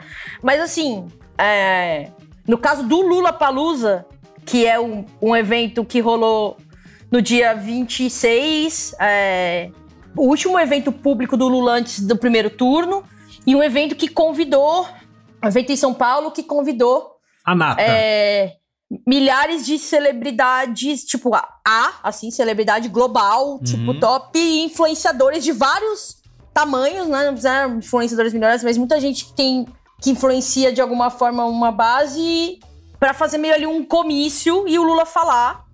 É, eu só tava lá porque eu fui convidada por uma amiga que é influenciadora e ela me levou como acompanhante, eu não fui a trabalho, não tenho nada a ver Não com isso. adianta, trabalho. não adianta você tentar minimizar o seu poder de influência. Na Eu só quero dizer que eu não Aqui estava não nem cola. trabalhando, eu tava, tipo, a- sei lá, eu estava militando como pessoa física. Convidada por uma amiga, mas acho um erro. Aonde termina a pessoa física e onde começa a influência? Ah, essa, essa é uma pauta para outro Exato, podcast, isso que, né? eu ia dizer. isso que eu ia trazer. Mas é, eu acho que talvez não esteja claro para todo mundo que uma parte muito importante. Vários, tem vários elementos. O primeiro elemento é que uma parte significativa das pessoas, embora nunca vá admitir isso para si mesmo ou para os outros, toma decisões, várias decisões, e todos nós fazemos isso em uma medida, né, com base no que os outros estão fazendo. Todos nós fazemos isso. Tá? E muitas pessoas fazem isso com honestidade política. É, a gente quer ser aceito socialmente, a gente quer fazer o que os outros estão fazendo, a gente quer sentir parte de alguma coisa em nível subjetivo, isso não é consciente. Poucas pessoas vão assumir que fazem isso, porque as pessoas acham que elas são donas de si. Mas isso não sou eu que tô falando, tipo, isso é, é cognitivo, tipo, quem estuda cérebro tem um milhão de provas que isso acontece o tempo todo. As pessoas decidem coisas com base no que os outros estão fazendo, no que elas identificam que é um comportamento mais socialmente aceito. Então esse é um elemento, tá? Um outro elemento, então, chamar influenciadores pra fazer esse, essa proximidade do Lula e na última semana ter todo mundo falando eu sou Lula, eu sou Lula, eu sou Lula, cria, cria esse ambiente, tipo, cara, se todo mundo é Lula, então acho que é melhor, acho que faz sentido eu ser Lula aqui. Deve, as pessoas estão falando, deve ter alguma razão, eu vou ser Lula também. Essa é uma coisa. A outra coisa é a gente pensar que a gente vem de um período de antipetismo. A gente, né, antipetismo, eu já falei, acho que algumas vezes no Braincast, não é uma coisa nova. O antipetismo, eu que sou do ABC, sei que o antipetismo existe. A primeira vez que eu ouvi uma fake news sobre o Lula eu tinha 7 anos. Mas o antipetismo, né, engrossou aí muito nos últimos 10 anos. E esse período de antipetismo fez com que as pessoas se sentissem, muita gente se sentisse intimidada e coagida a não se posicionar pro PT. E quando você tem um movimento grande de pessoas influentes falando, não, eu sou, eu sou Lula, apoio o Lula. Nada de errado. Inclusive, essa é a coisa mais honrosa a se fazer no momento em que o outro candidato é um, um ser humano muito lixo, ser humano tipo pior que pode existir. E você tem diferentes gradações de apoio ao Lula. Você tem gente falando, eu apoio o Lula desde sempre, sempre apoiei. E tem gente falando assim, talvez não fosse esse candidato que eu escolheria outro contexto, mas nesse momento eu sou Lula demais. Você tem gente que, tipo, fala, porra, é, você tem diferentes motivações pra esse apoio. E essas diferentes motivações também fazem que as pessoas olhem e se identifiquem e potencialmente vire voto. Mas a gente não tá falando, e aí um movimento é bem grande, que é nesse caso, porque você tá falando de generalizado, é muita gente ali, meio que não sobrou ninguém. Gente, não sobrou ninguém de. Quase ninguém que é importante. Pessoas que têm algo relevante a dizer, pessoas que a gente respeita, que respeita, tipo, cuja inteligência a gente respeita. Olha pra influenciadores que até então não tinham se posicionado, mas influenciadores que têm feito um trabalho, um serviço mega interessante de, tipo, educação pra jovens, sei lá, o Castanhari. Castanhari até hoje não tinha se posicionado, Isso, mas isso. Castanhari tinha um cara que fazia conteúdo de história, fazia conteúdo de política. Mas, cara, eu acho que é isso. Acho que as, as pessoas não veem. As... Que nem o papo que a galera falava assim, né? A gente falou até no, no Braincast sobre pesquisa. Ah, a gente se pergunta sobre a influência da Anitta. A influência da Anitta é menos. Ai, a Anitta se posicionou a favor do Lula, então eu também vou votar Lula. E mais, tá, os outros artistas olharam e falaram, puta, essa mulher gigantesca Se que tem sentir, sim. puta poder de posicionamento, tá Criou abrindo a porta ambiente fa- pra- Isso, criou ambiente favorável Criou para ambiente pra eu me posicionar. É Isso, exatamente. É, a gente tá saindo de um tempo que, que a gente, que nós, enquanto gente de esquerda, não tô nem chamando todo mundo aqui de petista, a gente passou a ter medo de andar com alguma peça vermelha na rua. É isso. isso tá, essa é uma campanha, uma eleição. Depois de muita, de muitas eleições que eu já vi na vida, é, que eu não. Na rua você não vê, pelo menos aqui em São Paulo, é difícil você ver um adesivo, uma bandeira, de, seja de que candidato for, assim. As pessoas estão realmente Teu escondidas, da né? toalha, peraí, teu da toalha. Não, tem, mas, Toalha cara, era, era muito comum você ver as pessoas manifestando e tendo adesivo por aí, adesivo em carro. Esse tá muito menor esse ano. Tá tendo tiro por aí, Violência, amigo. Tá né? tendo Violência. facada, tá violência. tendo. É, assim, todos temos as nossas preocupações, né? Você não sabe como, como as coisas estão caminhando. Aliás, era um dos pontos que eu tinha pra falar lá atrás, quando a gente falou se a gente aprendeu alguma coisa. é que eu, eu acho que sim, aprendemos muita coisa ao longo dos quatro anos e que essa campanha vitoriosa, no caso Lula, ou mesmo se fosse um outro candidato, mas ah, tem muitos acertos ali. Né? Assim como a do Bolsonaro também tem muitos acertos de comunicação, porque, cara, é, você manter tri- 30 e cacetada por cento é com, frente o que aconteceu em termos econômicos e sociais no país é realmente um, um grande esforço. É um E puta. É, É. exato, é um puta trunfo. e aí me leva, me leva justamente a esse ponto de você não pode tirar a importância do momento histórico que a gente tá vivendo e, e- e atribuir só a aprendemos, a comunicação ou, né? é, é, eu acho que tem. é, tudo tá junto. Então a gente aprendeu alguma coisa? Pô, aprendeu alguma coisa, sim. Tá, tá fazendo melhor, aprendeu. Como a Ana disse, né? Tentando, errando, melhorando. Eu vejo essa aproximação, por exemplo, do, do campo progressista com os influenciadores já há algum tempo. Não, não foi no Lula Palusa que de repente surgiram influenciadores numa conversa com o PT. Já teve alguns que eu vi, é, é, inclusive sendo lançados candidatos, né? Em, em- deputados, coisas né, é, é, mais regionalizadas. Então é uma conversa que vem acontecendo. Agora, o que eu acho é que é uma eleição sui generis mesmo, do, né? E nesse momento a gente tá confrontando isso, né? Então tem vários cis aqui que talvez fossem muito diferentes, né? Se a situação fosse outra, se o, se o Bolsonaro fosse um ser humano razoável, se né, nessa roupagem todo, toda ele conseguisse continuar engrupindo a imprensa, sabe? Que parou, assim, parou de comprar a tese dele durante a pandemia, a tese econômica, até, porque essas não, não teve como segurar, né? Mas Sim. até ali, até aquele momento, tava rolando. Então, eu tenho cá pra mim que é o momento lindo que foi, de fato, aos trancos e barrancos, chegou-se numa frente grande, né? Que tá sabendo falar com as pessoas e que tá. E por isso tá, né? A gente de repente aí tá numa expectativa, né?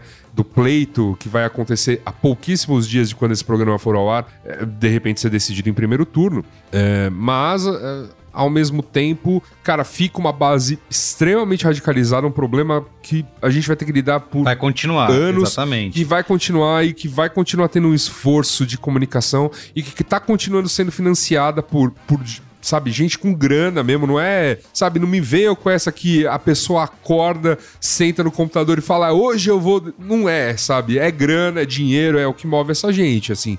Sim, mas voltando para esse ponto, você falou que isso é um problema que vai continuar e a gente vai continuar tendo que lidar com isso, né? Mas é, queria saber de vocês, porque é uma coisa que a gente já discutiu em outros braincasts aqui, que era como que as redes, como que as plataformas iam é, é, agir Hum, né, nessas eleições depois do que aconteceu em 2018. Então teve muita cobrança, teve inclusive não só da sociedade, mas é, os próprios tribunais, o TSE também cobrou muitas iniciativas e ações Internacionalmente, eles foram muito cobrados. Exatamente, para controlar e coibir a disseminação de fake news. E rolaram movimentações das plataformas para tentar controlar atendendo esses pedidos, né? O próprio WhatsApp, o Telegram, o Facebook, o YouTube, todas têm algum, o Instagram, né? Todas têm algum tipo de comunicação. É, quando você fala de eleições, por exemplo, entra aquela tarja, né? bu- Busca informações. Tem mais coisas, tem mais coisas. Coisas, assim, a tarja tá lá colocada, beleza.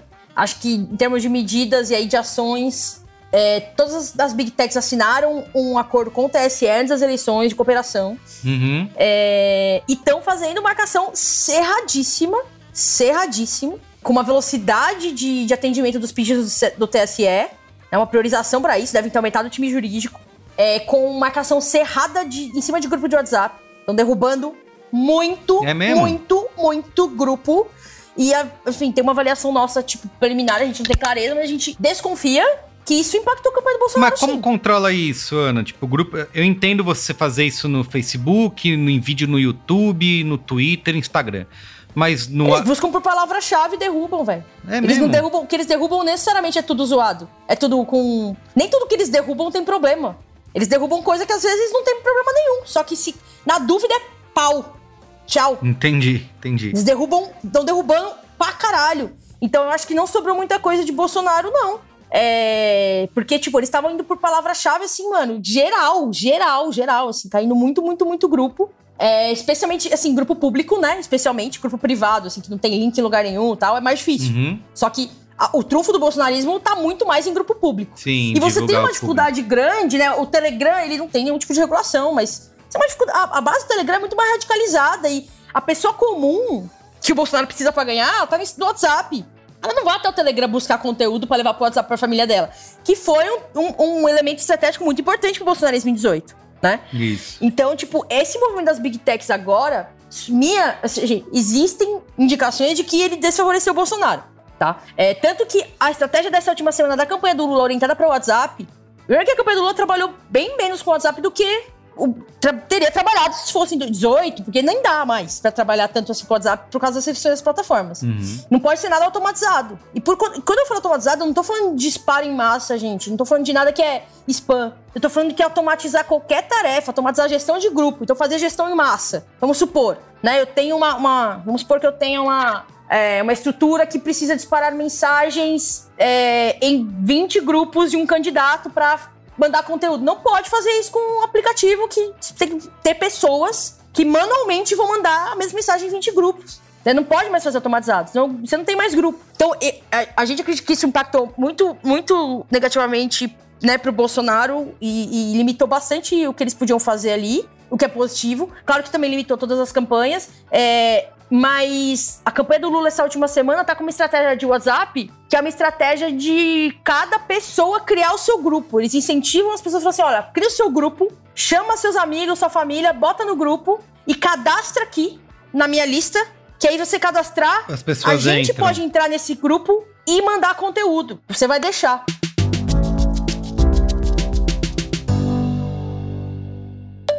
Olá, o meu nome é Taina Lon, eu sou jornalista e diretora executiva do Aos Fatos. Mudou muita coisa no cenário das fake news, especialmente pela internet de 2018 para cá. Na verdade, a gente viu uma ascensão da desinformação profissional sendo institucionalizada no governo.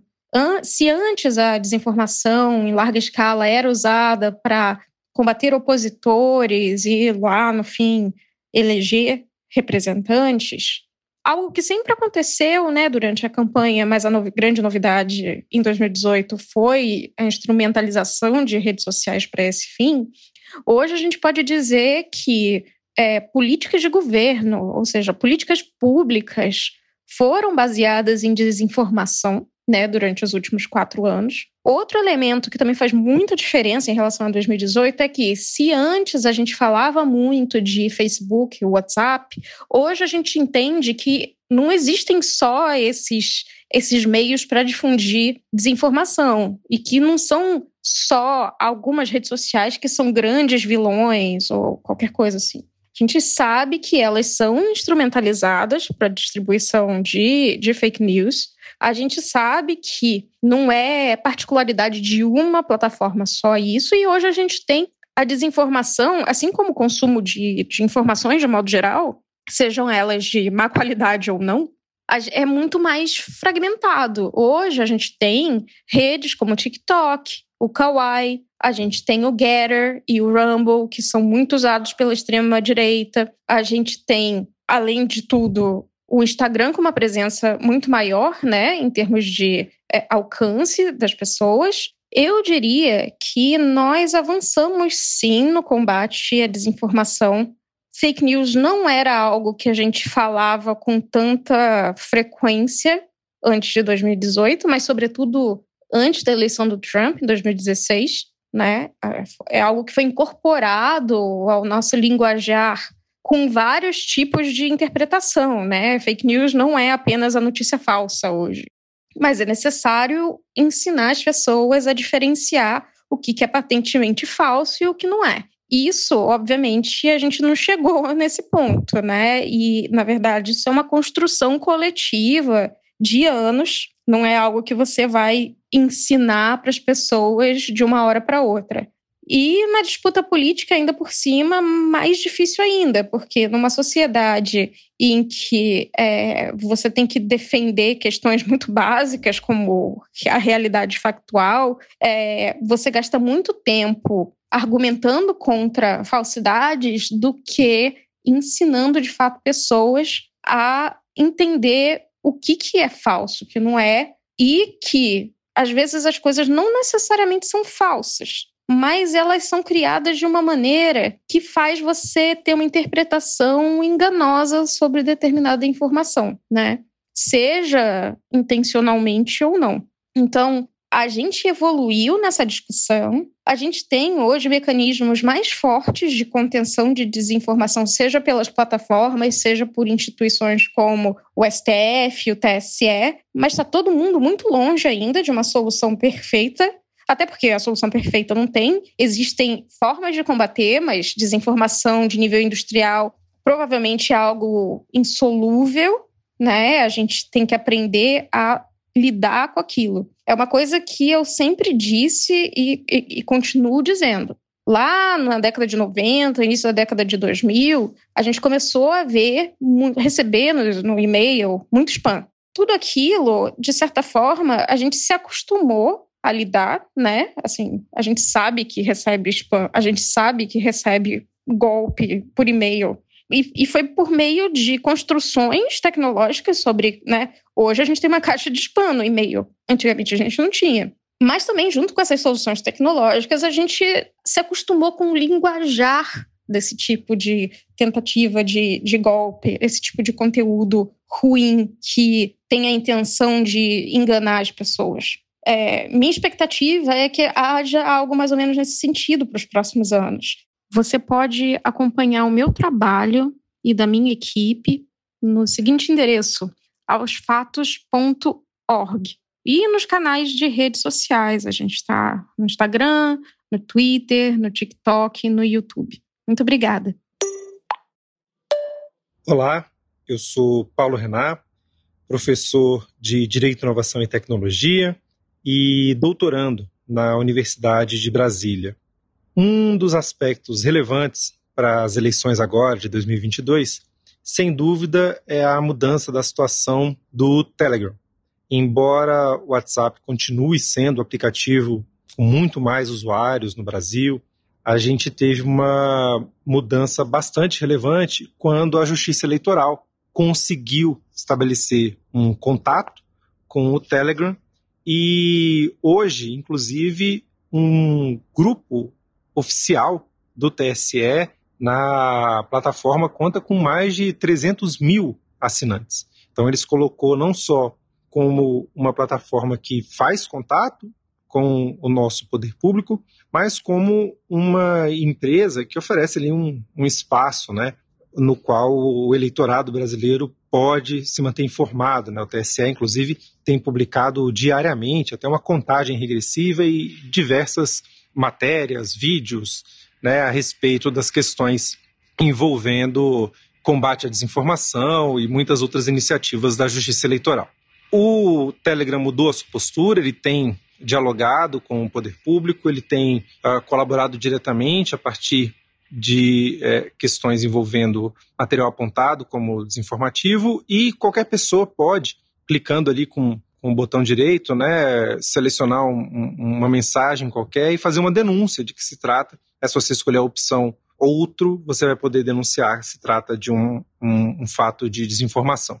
O que não quer dizer que a gente não esteja lidando né, com é, situações envolvendo fake news no Brasil. Né? A gente tem uh, situações envolvendo eventual possibilidade de usar o telefone no dia da eleição, né? Você não pode entrar na cabine de votação, mas você pode levar o telefone para a sessão, por exemplo, para poder mostrar o seu título de eleitor, né, o e-título, e uh, também foi objeto aí de, de questionamento uh, o uso de camisa da seleção no dia da votação, né? enfim, uh, são várias as matérias, inclusive o próprio site da Justiça Eleitoral está repleto de matérias desmentindo né, as mentiras que continuam circulando. Fato é que o que se apontava como o potencial vilão né, das eleições de 2022, foi até objeto de uma conversa no Braincast de 2021, é, o Telegram não, não parece mais esse bicho papão né, que vai ser responsável por degradar a situação da democracia no Brasil. Mas a, a, a situação, repito, está longe de ser tranquila. O lado positivo é que parece que finalmente a Justiça Eleitoral entendeu que é um problema complexo, que não vai se resolver com bravatas, que depende de uma atuação complexa em várias frentes, né? Então, o TSE está oferecendo ofereceu um curso para jornalistas a respeito de vários aspectos do processo eleitoral, incluindo conteúdo sobre uh, desinformação, é, tem é, formas de você sinalizar denúncias ali, fazer alertas no site oficial do TSE, denunciando até fake news que estão circulando pelo WhatsApp, por exemplo, e vários, né, ele é, ampliou o, as medidas de convênios, né, e parcerias com as plataformas tecnológicas do Brasil, né, várias delas, não só WhatsApp, Telegram, então TikTok, Facebook, Instagram, YouTube, todas elas têm alguma forma de parceria.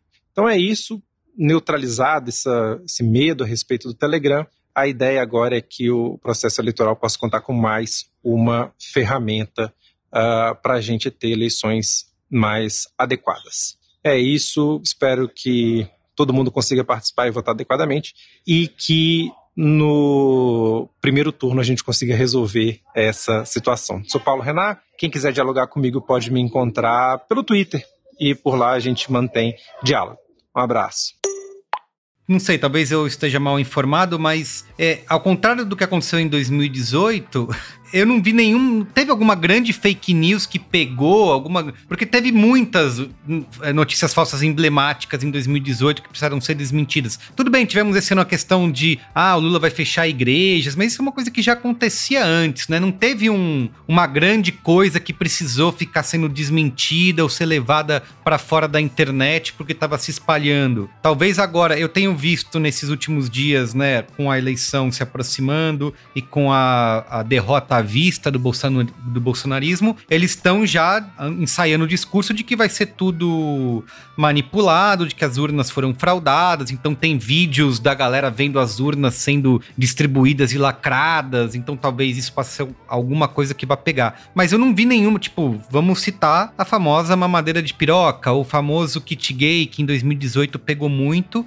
Eu acho que dessa vez não teve né? Nenhuma notícia simbólica, o né? que eu diria é que eles não atuaram, tipo... Eu não diria que tem notícias simbólicas, eu diria que tem grandes narrativas que eles estão usando fragmentos para martelar. Uhum. A primeira é de que as urnas são fraudadas, e aí, né, da narrativa de descredibilizar a eleição para dar golpe. Verdade. É... E a outra, que é também uma grande narrativa, mas é que eles usam várias notícias para reforçar, falsas todas, uhum. e a narrativa também, como a primeira, é de que, na verdade, quem tá na frente é o Bolsonaro que o Bolsonaro vai ganhar no primeiro turno. Isso, é verdade. Ah, e tem, a no... é... tem o negócio de que o Lula não pode sair na rua, né? Eles estão muito no questão do data povo, eles pararam. né? Eles pararam. É, eles pararam de falar isso, porque eu acho que quando o Lula. Come... Agora que o Lula. Tipo, você tem imagem na TV que mostra o Lula no meio das pessoas. Isso. Eles não isso. conseguem mais reforçar isso. Então, eu tava ouvindo isso de bolsonarista ainda, mas esse aparece menos agora. Essa narrativa ela deu uma caída, porque agora a senhora na TV tem o Lula no meio das pessoas, e é isso. Uhum. Como você explica isso? É, então teve muita coisa que acabou. Perdeu, caiu em desuso, né? Eles não conseguem mais fazer. Mas eu acho que assim, cara, tem uma coisa muito importante: o Lula tava silenciado. Quando o Lula deixou de ser presidente, o Lula saiu do foco, né? Você não tem mais os jornais falando do que o Lula fala todo dia. E depois, quando o Lula voltava à manchete, era sempre na condição de investigado, de corrupto. E aí, cara, o que aconteceu foi que o Lula foi preso. E o Lula foi preso e os veículos não entrevistaram. A, a justiça proibiu De dar entrevista. é, o Lula já entrevista.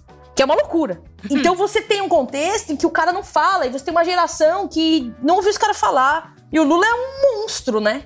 O Lula abre a boca, pô, velho. Acabou. E por que você acha que, que a justiça impede esse cara de falar? Porque esse cara abre a boca, velho. Acabou. Não tem pra ninguém. E agora você tem o Lula voltando a sair em público, voltando a falar. Nesse contexto, não tem um Bolsonaro que, tipo, é, é difícil, né, é, duelar com isso. Então, eu acho que a gente tem que pensar que tem muitos elementos favoráveis. Tipo, você tem um governo muito ruim desse cara, você tem esse cara sendo um ser humano horrível. Pra todos esses elementos, pensar que o Bolsonaro tá com 30% ainda é muito É absurdo. muito, é.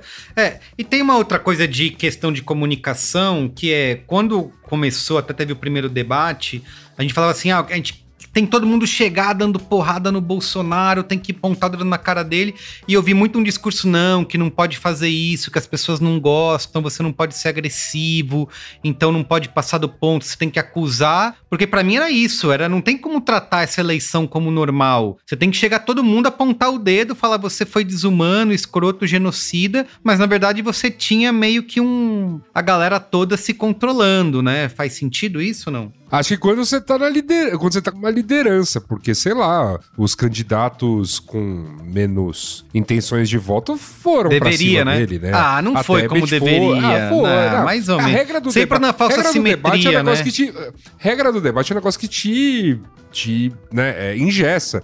E se você passa do ponto das regras do debate, você gera minutos extras pro, pro Bolsonaro ficar falando. Eu me questionei bastante também durante a- os debates e as entrevistas e etc. Eu entendo perfeitamente é, que, especialmente o que, o que foi é, praticado na campanha do Lula era: você já tá bem, você já tá na liderança, os números estão favoráveis, então não mexe no vespeiro, porque quem, quem dá leva de volta.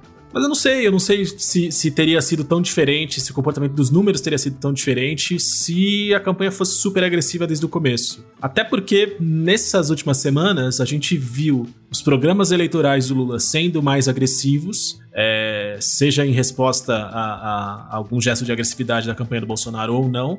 E, e como, pelo menos, no nosso mundinho, na nossa bolinha do Twitter esquerdalha, é, isso foi celebrado e foi, sei lá, foi apontado como, como um acerto. Mas tem também o fato de ter sido nesse final de campanha e não no começo, e que era importante no começo ter é, esse discurso de reconciliação, de tentar descolar a agressividade e o extremismo é, da figura do partido e das candidaturas. Então, sei lá, assim, eu, eu também, assim, passionalmente eu ficava meio revoltado quando, quando eu ligava num, num debate e o Bolsonaro falava: é, Ah, esse aí é o ladrão de nove dedos. E aí o Lula na resposta falava: Eu quero ver as pessoas comendo, eu quero ver as pessoas felizes. É, isso. Então, e falando entendeu? boa Eu noite, também- né? Falando É, boa eu também noite pro falava assim, porra, como assim, cara? Xingou tua mãe?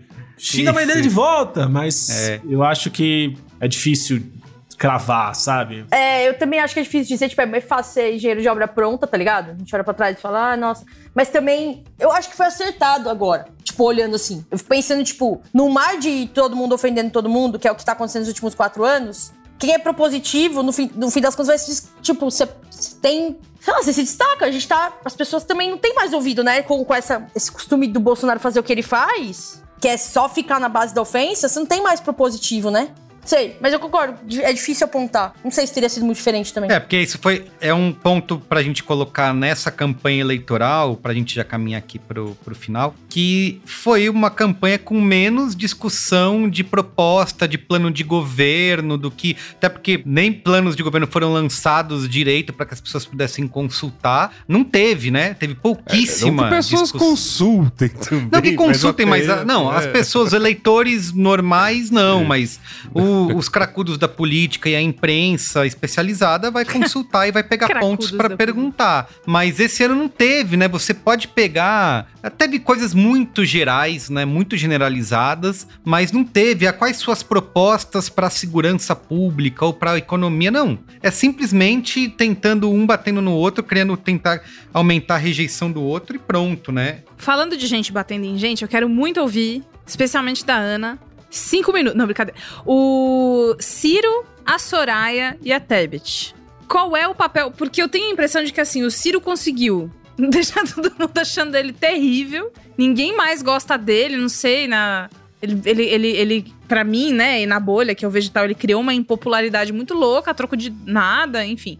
Mas o papel dessas três pessoas que vieram a campanha inteira falando que você não tem que escolher entre o um que você não gosta e o outro que você detesta. Você pode ter essa chance. E é, é, é, culminando agora no Ciro nessa semana ou semana passada, já não sei mais, o tempo é um conceito complicado, falando que era antidemocrático, era uma fraude eleitoral falar que o voto útil tinha que ser falar, tinha que ser posto, ser feito, porque a pessoa tem que escolher o que ela quiser, enfim. É, como é que essas coisas vão, vão afetar? Porque assim, agora o que, que elas afetaram mais pra frente? O que, que elas vão afetar? É um exercício de futurologia, né? Mas é isso aí. É, eu acho que Simone e Soraya, a dupla sertaneja. Já, Como um contexto nu completo, você tem o seguinte: tipo, você- a gente viu o Lula batendo muito pouco no Bolsonaro, né? O Lula não usou isso como foco. Ele não bateu no Bolsonaro em debate. É, o que ele fez de pronunciamento, o que ele fez de conversa com um apoiador. O Lula falou muito pouco sobre o Bolsonaro. Ontem o, o Lula, durante todo o evento, Não citou o Lula nome, mencionou o Bolsonaro no último, na última frase do discurso. Falou, e a gente vai tirar esse, esse genocida. Foi o que ele falou. Não fala nem em o nome, outro né? momento, qualquer pessoa falou de Bolsonaro. Isso é proposital. Isso é pra que o Bolsonaro não paute o debate, que a gente saia de falar de Bolsonaro e, e se mova pro, pra falar de futuro, pra falar de o que que é o outro Brasil o próximo. E essas, tipo, Simone, Soraya, Ciro, pro Lula servem muito bem como quem vai bater no Bolsonaro por ele. Porque ele não bater no Bolsonaro, ele fica como uma figura do cara que é conciliador, o cara que não tá com raiva, o cara que é tranquilo, todo mundo fala dele. Tipo, você tem o violento, o cara que só fala bosta, que é o Bolsonaro, e você tem o Lula, que tá falando de proposta, que tá de boa ali, tá ligado? E pra bater no Bolsonaro, Simone, Soraya e Ciro fazem isso por ele. Então é, é positivo pra ele. Eu tô falando de papel geral, em contexto aí, pra- orientado pra campanha. Tipo, acho que a Simone Tebet tem... Não me sinto muito segura pra falar de... Tipo, da posição política delas nesse cenário. Eu acho que, tipo, elas estão... A Simone, especialmente, tem... Acho que um lugar importante pra ela concorrer, pra ganhar é, capital, lastro político pra uns próximos anos aí, tá ligado? É pelas coisas que ela fez, ela fala muito bem, ela tem É. adesão com uma parte importante do público por várias frentes, né? É, no mundo normal ela seria a candidata da direita. Exatamente, Se veste exatamente. muito bem, a gente frisa Se veste bem. O, o, o fashionismo dela desde a época É. da CPI. É verdade. E sobre, sobre Ciro Games, o único motivo pelo qual me parece que o Ciro tá fazendo o que ele tá fazendo, acho que ele tá apostando que ele vai herdar uma parte Do bolsonarismo. da base bolsonarista que vai sair do bolsonarismo quando o Bolsonaro perder. Essa parte do bolsonarismo que quer uma figura masculina autoritária, que fala o que pensa, que fala mal de todo mundo, que critica o PT, que é antipetista. O Ciro tá apostando no radicalismo, mas no radicalismo mais à esquerda, né? Em termos de política, ele tá colocado mais à esquerda, mas ele tá apostando no radicalismo, não, no autoritarismo, né? Uma figura que tem elementos autoritários e que ele sabe que uma parcela importante da população se identifica com o Bolsonaro por causa desses elementos. Agora, se isso vai dar certo, se não vai dar certo, se não era mais seguro ficar com a- o prestígio e a confiança que ele já tinha da esquerda e, e cavar em cima disso, tá ligado? Pra, pro futuro, É, né? Enfim, eu, eu não sei, eu acho que. A gente ainda vai Ele- descobrir se ele cumpriu o que ele prometeu, que é se ele não ganhar dessa vez, ele desistir. Ah, não sei se a gente vai ter tamanha sorte, né? Bom, muito bem. Mas vamos ver se ele não vai ganhar, ainda vai dar tempo, ainda não tem, ainda tem É, tempo. tem, tem, tem cê- eu- virada. A grande onda, você não, você não leu sobre isso no- nas redes sociais, não? Virada vem aí. É verdade, Bom, é ó, verdade. antes da gente ir É pro Qual é a Boa, eu quero aqui, no nosso momento Saiba Mais, indicar, como sempre, um Braincast, né? Que é o Braincast 385, o futuro da política, como candidatos conquistam os nativos digitais, né? Quando a gente trouxe aqui, teve participação do Fábio Malini, que vai mandar áudio pra gente aqui nesse programa de hoje. A gente fez uma análise da campanha de 2020 e falou de como que o, a campanha digital ganhou, principalmente em épocas de pandemia, né? Tem que lembrar muito disso, né? A gente estava aí ainda em plena pandemia pegando ali. É, teve uma taxa de abstenção até mais alta por conta disso. Então a gente falou bastante dos candidatos que usaram muito bem as redes nesse, nesse período, tá? Então, Braincast 385. Também a reportagem que está no site do Senado, que o Senado fez uma pesquisa e indica que as redes sociais influenciam o voto de 45% da população né? Então a gente vê que tem uma grande, tem um infográfico nessa matéria super legal de você ver uma maneira visual ali de como que as pessoas são influenciadas pelas redes na hora de indicar, de decidir o voto. Vamos colocar o link aí para você ler essa reportagem. E por fim, uma playlist do Poder 360 no YouTube que traz o compilado dos programas eleitorais que foram exibidos no Brasil na, nessa campanha de 2022. Então tem ali um monte de tendências, discursos, jingles, slogans e estratégias que foram usadas aí pelos candidatos nas campanhas, tá? Então vale você assistir para ter ilustrado um pouco do que a gente comentou aqui hoje. Também vamos colocar o link aí nesse, na descrição desse episódio. Ô, Carlinhos, posso fazer um comentário que pode não ser final, mas que vai caminhando nos, pro final? Deve. Depois que você comentar, a gente vai pro qual é a boa. Não, eu tenho um desafio antes do qual é a boa. Aí, pronto. Então vai. Então, Acho que a gente tem. Existem chances colocadas, né? Do, do Lula ganhar no primeiro turno. Beleza. Mas essas chances, elas não são, né? A gente não tá super tranquilo, super folgado. A só vai descobrir domingo. Acho que ganhando ou não no primeiro turno tem uma jornada meio longa pela frente. Não tô, né, colocando no lugar da gente não comemorar e não sentir alívio. Deus sabe que eu sentirei muito alívio. É, caso a coisa é, se resolva no sábado, no domingo. Mas estou dizendo isso porque a minha sensação. Sabe quando o filme termina e aí, tipo, a, a história conclui e aí a coisa meio que dá certo e todo mundo fica feliz e comemora? Uhum. Mas aí o vilão. Aí tem, tipo, o filho do vilão que a Sim. gente vê que tá ficando. É tipo. É isso. Eu acho que a gente, precisa, a gente precisa entender que é esse lugar que a gente tá. Tipo, ganhando no domingo, ganhando. Não ganhando no domingo, ganhando um mês depois.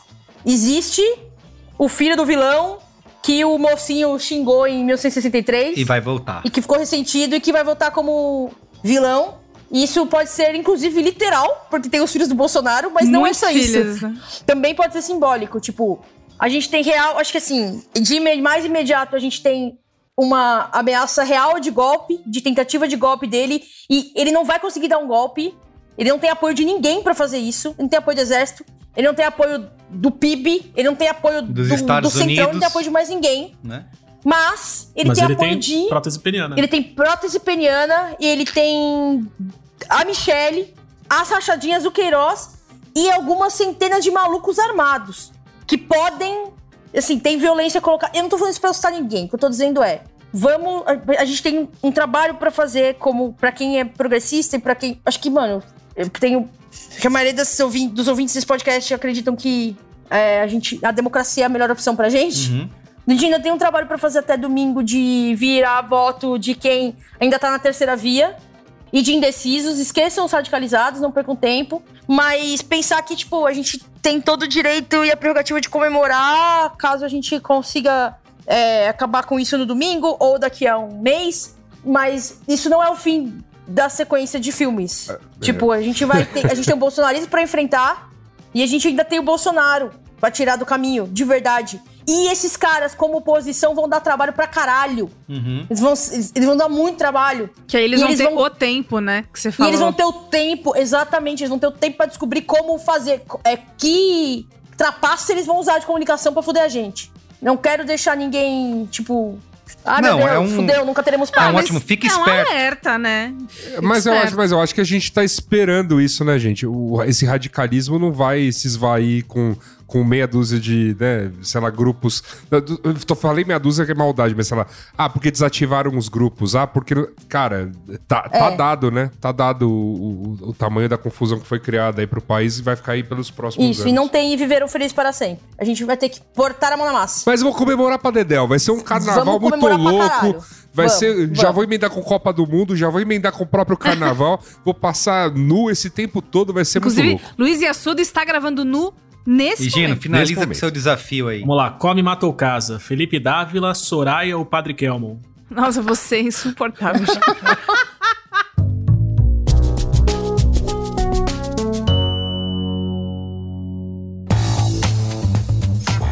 Quanto que vale uma marca? E como avaliar se a sua marca está sendo bem construída? Principalmente, como fazer um bom projeto de desenvolvimento de brand.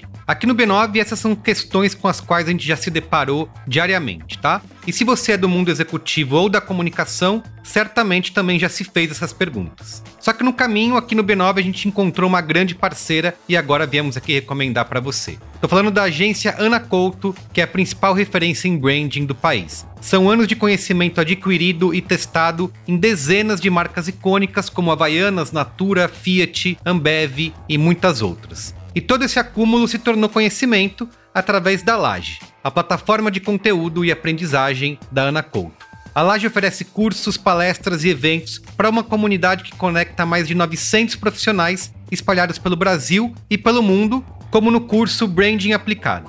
É um mergulho imersivo e completamente mão na massa para desenvolver do início ao fim projetos de branding para uma empresa real.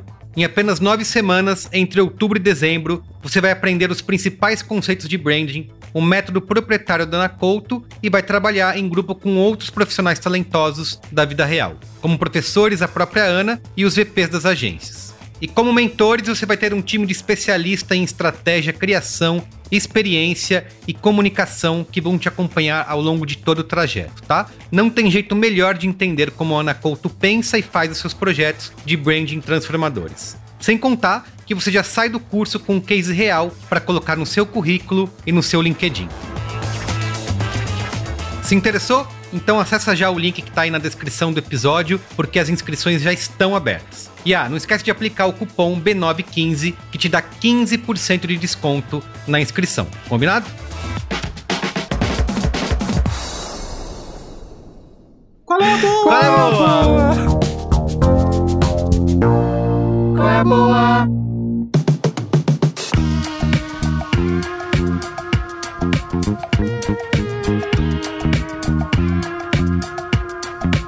Muito bem. Quem quer começar aí com qual é a boa? Meu qual é a boa de hoje, ele é completamente heterodoxo, porque eu não tenho tido muito tempo de assistir séries e filmes, né? Ou ler livros, ou fazer nada que não for trabalhar, dormir e levar a Carminha, minha cachorra, pra passear. Então, qual é a boa de hoje é levar a cachorra pra passear na pracinha. Tô brincando, não é isso, embora seja muito bom. Dois qual é a boa. Primeiro, eu não bebo bebidas, não uso drogas, não. Então, assim, eu tenho. Se eu saio, e eu não bebo energético também, porque me dá coisinha no coração. Negocinho de tuc, tuc, tuc, tuc, não é bom. Só que eu tô num momento estressante da minha vida. E o momento estressante precisa do quê? Alívio. Precisa de um alívio. Drogas. Válvula de Precisa de uma escape. válvula de escape. Eu preciso sair com as pessoas, o que, que eu vou beber? Eu bebo água com gás, mas água com gás não tem. Além disso, trabalhando muito, as pessoas tomam energético. Mas eu não tomo energético. Portanto, uma coisa que inclui na minha vida recentemente é a cocaína. Não, tô brincando, gente. Não é Que isso. susto! Eu falei, ferrou, acabou. Meu Deus do céu. brincando, gente. É zoeira, eu não uso droga real. É o Bermate, gente. O Bermate. Bermate é uma bebida.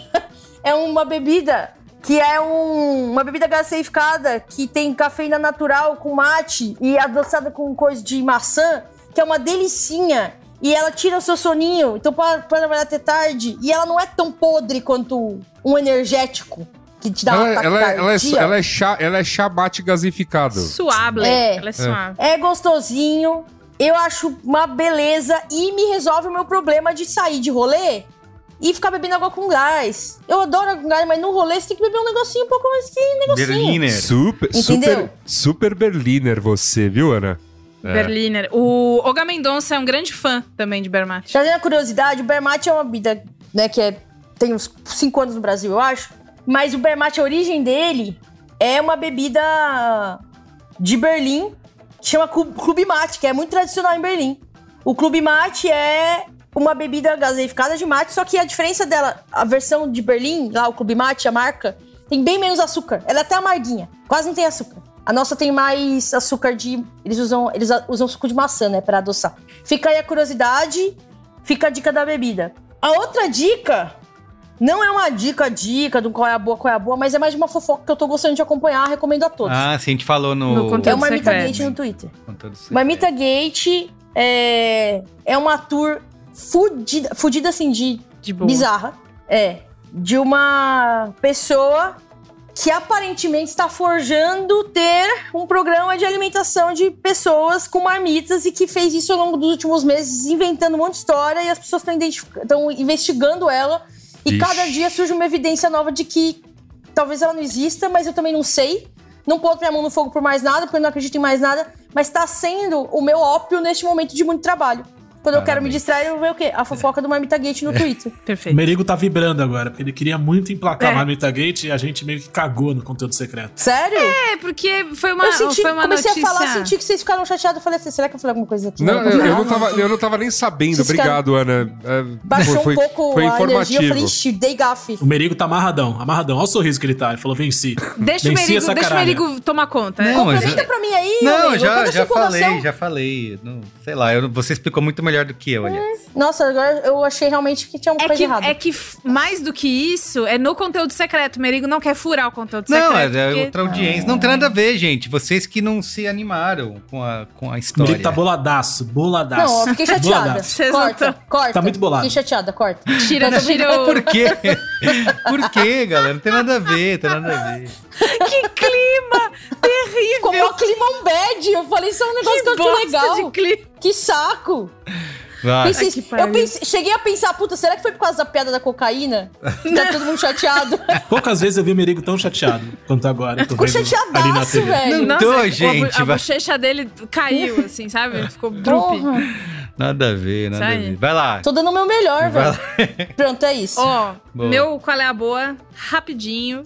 É, é o no- meu, minha nova obsessão na podosfera, que é o podcast Helena. O podcast está pronto. Da Alana Azevedo, que talvez você conheça ela do Twitter como Almochelis. Talvez você tenha visto na época do Big Brother ela fazendo uns vídeos fingindo que ela tava no Big Brother falando que ela tinha deixado a dívida da Renner caducar. É a dona daquela emissora Globe? Isso, ela é a dona da Sei. Globe também, que fez o Chico Barney explodir de rir, né?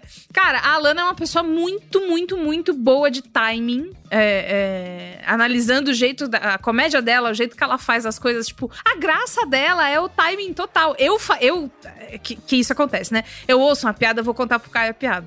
Aí eu conto pro Caio a piada, ele fica olhando pra minha cara, piscando só, né? Pim. Aí eu fico, ei, não é engraçado? Olha que engraçado que é essa menina. Enfim, obviamente só tem graça porque é ela que tá fazendo do jeito dela, com a voz dela, com, com o- a cadência dela de contar as coisas. E aí ela resolveu fazer um podcast com a prima dela, que é a Raíla. Então temos a Lana e Raíla Azevedo falando da história, das histórias das coisas. Elas são primas muito amigas, que desde criança são muito amigas. E é muito gostoso de ouvir porque elas são muito cúmplices, elas têm um monte de piada que você ao longo do tempo vai sacando qual é. É, então elas falam muito de comportamento, então temas temas de episódios, tá? Pra vocês. O- um dos meus preferidos é vibe recém-solteira. Né? Então elas falam sobre você começar a postar story abrindo caixinha de pergunta, aí você manda a história pra você mesma. Tá solteira? Aí você faz só um bumerangue, né? Você manda Tem- perguntas pra você. Todas as perguntas que você põe, você que mandou. Tem coisas maravilhosas que é chorando no banho. Que essas coisas, essas fanfic que a gente cria na nossa própria cabeça, tipo, quatro da hora da manhã você chorar que um dia seu cachorro vai morrer. E seu cachorro tá de boa dormindo do seu lado. E você.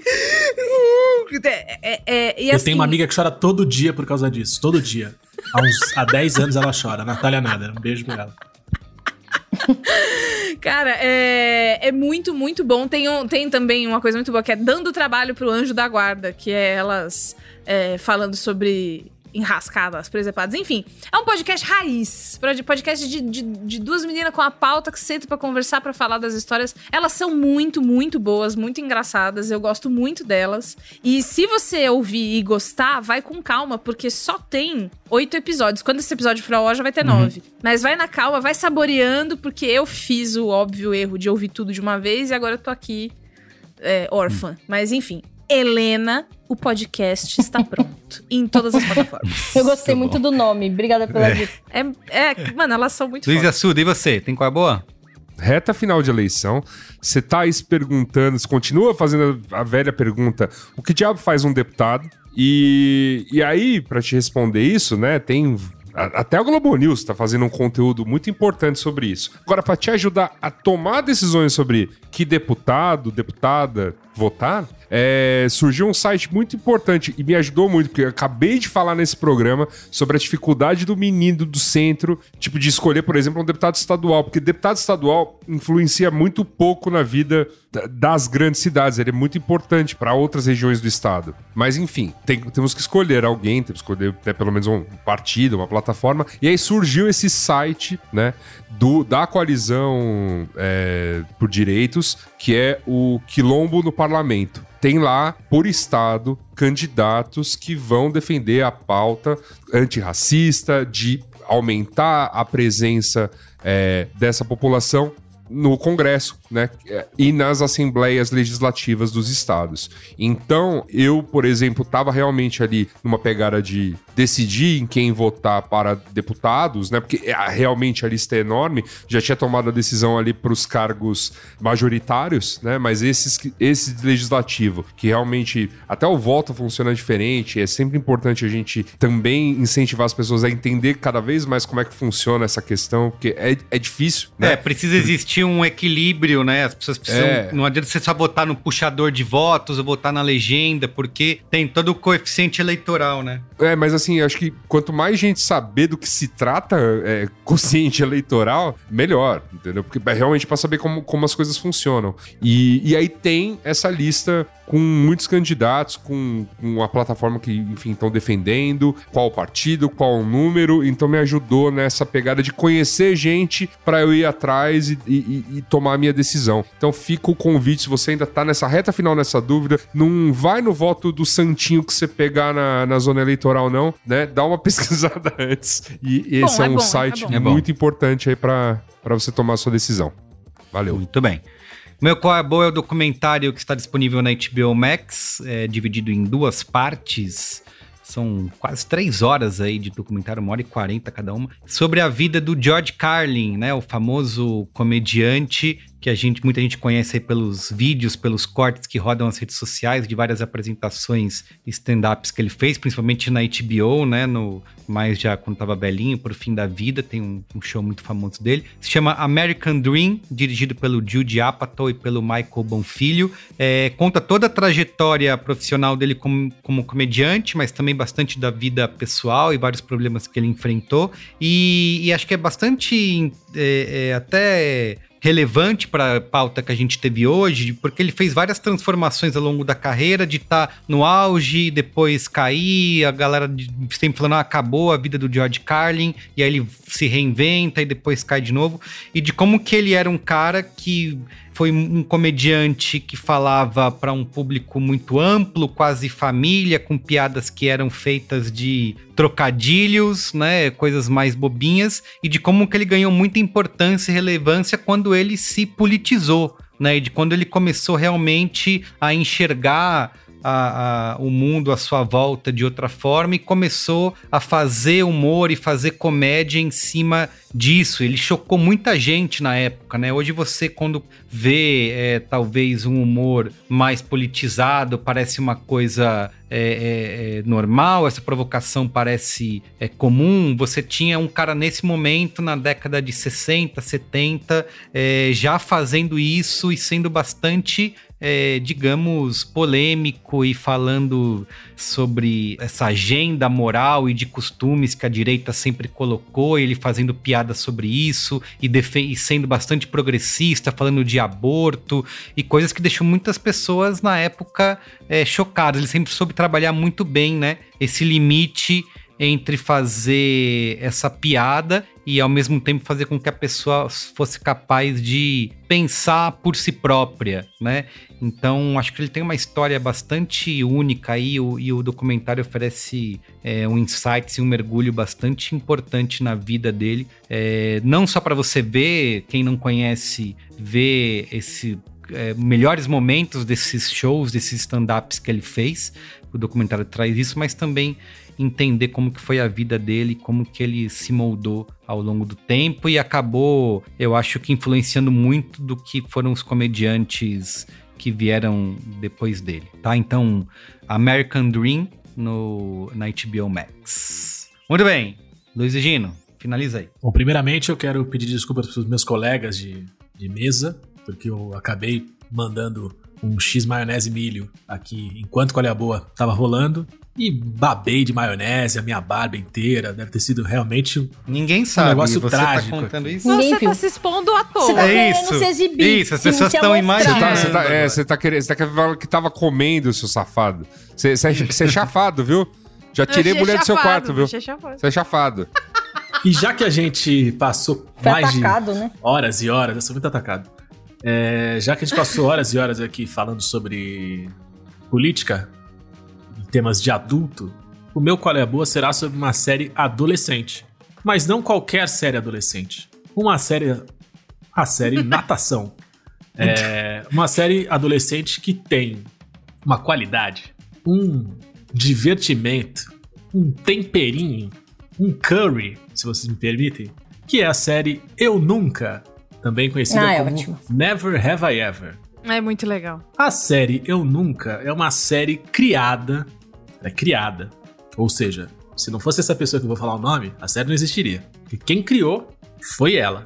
E esse é o papel de um criador: criar alguma coisa, fazer com que ela saia do campo das ideias que vá pro campo da existência. Você tá pesquisando enquanto você tá, tá me enrolando ele a gente, tá, ele tá. E Ah, tá, MDB, só pra saber. eu nunca. Quem criou essa série? Mindy Kaling, a eterna Kelly. Kapoor de The Office. De The Office. Então, assim, se tem o dedinho dela, que é uma Eba. figura que, que já na época do The Office começou a dar suas cacetadas como roteirista, como diretora, como produtora executiva, se tem ela, eu confio. E você aí de casa pode confiar também. A série Never Have I Ever, ela, ela é um pouco autobiográfica, porque ela conta a história de uma, de uma adolescente, Devi Vishwakamar, que é uma adolescente que vive em Sherman Oaks, na Califórnia, região metropolitana da grande Los Angeles. É uma jovem que nasceu nos Estados Unidos, ela é filha de pais indianos, e ela, logo no primeiro episódio, as primeiras cenas, a gente fica sabendo que o que aconteceu é que o pai dela morreu. O pai dela morreu. Primeiro episódio, primeira cena, primeiro negócio, o pai dela morre, e ela vai lidando com. Ela precisa lidar com a vida dela, adolescente, com os hormônios que estão à flor da pele, já que toda a série adolescente do Netflix tem o sexo como, como um grande subplot, como dizem os americanos. É, e ela tem que lidar com isso. Assim, como claramente, né, é uma, é uma série meio entre aspas, autobiográfica e a Mindy Kaling provavelmente deveria ser daquele jeito quando era adolescente, apesar de que não é tão escancarado e tão fiel assim, né, a vida da, da, da Mindy. Mas assim, ela é desbocada, ela é engraçadona, ela é inteligente, ela é- tem um tesão explodindo ali, porque ela tem 15 anos de idade e, e tudo que ela pensa é em dar, e tem diversão em relação a isso. Mas, cara, o roteiro dessa série é impecável, impecável. E é, daque, e é daqueles impecáveis, e aí eu faço uma comparação com todo o respeito e a calma do mundo, mas assim, ele é bom ao estilo Ted Lasso, que não é só bom nos grandes plots, mas é saborosíssimo a cada diálogo, entendeu? Ele me lembrou muito o Ted Lasso por isso, porque em vários momentos que, que nada tá acontecendo, você não tá dando nada, mas tem muita piadinha muito boa sendo solta o tempo inteiro te dando de presente, assim, sabe? Você vai ficando feliz o tempo inteiro com pequenas nuances e delicadezas. Como, por exemplo, o narrador da série é o John McEnroe, o tenista John McEnroe, fazendo o papel de John McEnroe, o narrador. Ele fala: Olá, eu sou o John McEnroe. Sim, o tenista John McEnroe. Você vai entender por que, que eu sou narrador mais pra frente. Mas vamos contar a história dessa adolescente. E aí, cara, ele narrando é, é um motivo de, de, de alegria por si só. Personagens fascinantes, apesar de não todos muito bons. É, mas assim, personagens fascinantes, uma história divertidíssima, protagonista encantadora e, e Mindy Kaling. Então, só vai. Muito bem, é da Netflix? É da Netflix. Não esqueci de falar, ela já tem três temporadas. Caramba. É, a terceira temporada estreou, acho que em agosto. Agosto, setembro Foi, agora? Foi agorinha, tempo. né? Agorinha. É, tem a previsão de uma quarta temporada pro ano que vem, que teoricamente vai ser a última. Muito bem. Totosa, essa série é totosa. Então, momento Faustão, pra gente encerrar. Ana Freitas, traga aí. Momento Faustão! Eu tenho vários momentos Faustões. pra dividir com vocês. Pague. Os meus, os meus momentos Faustões, eles se acumulam aí já há alguns meses, porque tenho estado bastante, né, distante das gravações. É, primeiro, eu queria mandar um salve para a Bia Brasil. O nome dela é Bia Brasil. É um, um belo nome, hein? É um belo nome. Ela me abordou no, no bar, Bandeira Bandeira, já há algum tempo, acho que talvez um mês e meio. Bia Brasil no Bandeira Bandeira. b- b- b- É isso? A, a É. literação de, de, de É uma Bia. literação, é uma poesia. E a Bia Brasil me abordou com uma simpatia muito grande, uma gentileza, toda elogiosa, cheia de elogios, super gentil, conversamos ali um tempo. Um beijo para a Bia Brasil, que me cobrou com razão posteriormente se eu tinha feito Momento Faustão num dos lançamentos de Braincast aí. E esqueci. Que eu já gravei depois de encontrá-la. Esqueci. Pedi desculpa. Falei que faria na próxima oportunidade, que é esta hoje. Um beijo para a Bia Brasil. Já ah, o próximo Momento Faustão vai aí pro Lucas e pra Gabi, que eu conheci aonde? No Parquinho dos Cachorros. Ah. Eles são os pais do Biscoito e do Bolacha. O Biscoito e o Bolacha são dois vira-latinha de salsicha com shih tzu meio peludinho. Ah, eu gosto muito. Que são duas gracinha fofa. Tô apaixonada. E aí eu tava na pracinha com a Carminha, eles chegaram e a gente, os cachorros estavam ali e tal, e aí eles falaram, "Pô, você é a Ana do Braincast, vocês conhecem a voz, né? As pessoas conhecem a voz. Sim, sim. Pediram seu momento Faustão ali, né? Tivemos. Eu joguei bolinha pro biscoito de bolacha. Eles estavam com uma roupinha show demais. Uma roupinha, tipo um coletinho, uma capinha de meio de é, pessoa que faz escalada, que vai na natureza. Não o. não o Lucas Pablo- e a Gabi, tá? O biscoito e o bolacha. Pablo Marçal, assim? Puta, não, cara, uma coisa Mas mais. Umas roupas meio Timberland. Isso, uma roupa meio Timberland, exato, nessa pegada. Puta, os cachorros fofinhos demais, eles super simpáticos, beijos pra eles. E a Mariana e o Const, que vieram me dar um oi, no, estava tomando café da manhã no Fabric, na região da riquíssima de Higienópolis, no dia 7 de setembro, odiada de bolsonaristas. Colou, tava comendo, tava com umas amigas, colou um casal do lado. Que eu olhei e achei que era amigo da minha amiga. Porque eu falei, não conheço, olharam pra minha amiga, minha amiga olhou, eu falei, olha aí, reconheceu o pessoal. Mas era a Mariana e o Const, a Mariana estava nervosa. Fiquei, falei, meu Deus. Mas é, veio falar, pediu um momento Faustão, falou que adorava o Braincast, mandou beijos a todos. É, fofos, os dois. Isso é isso, salve.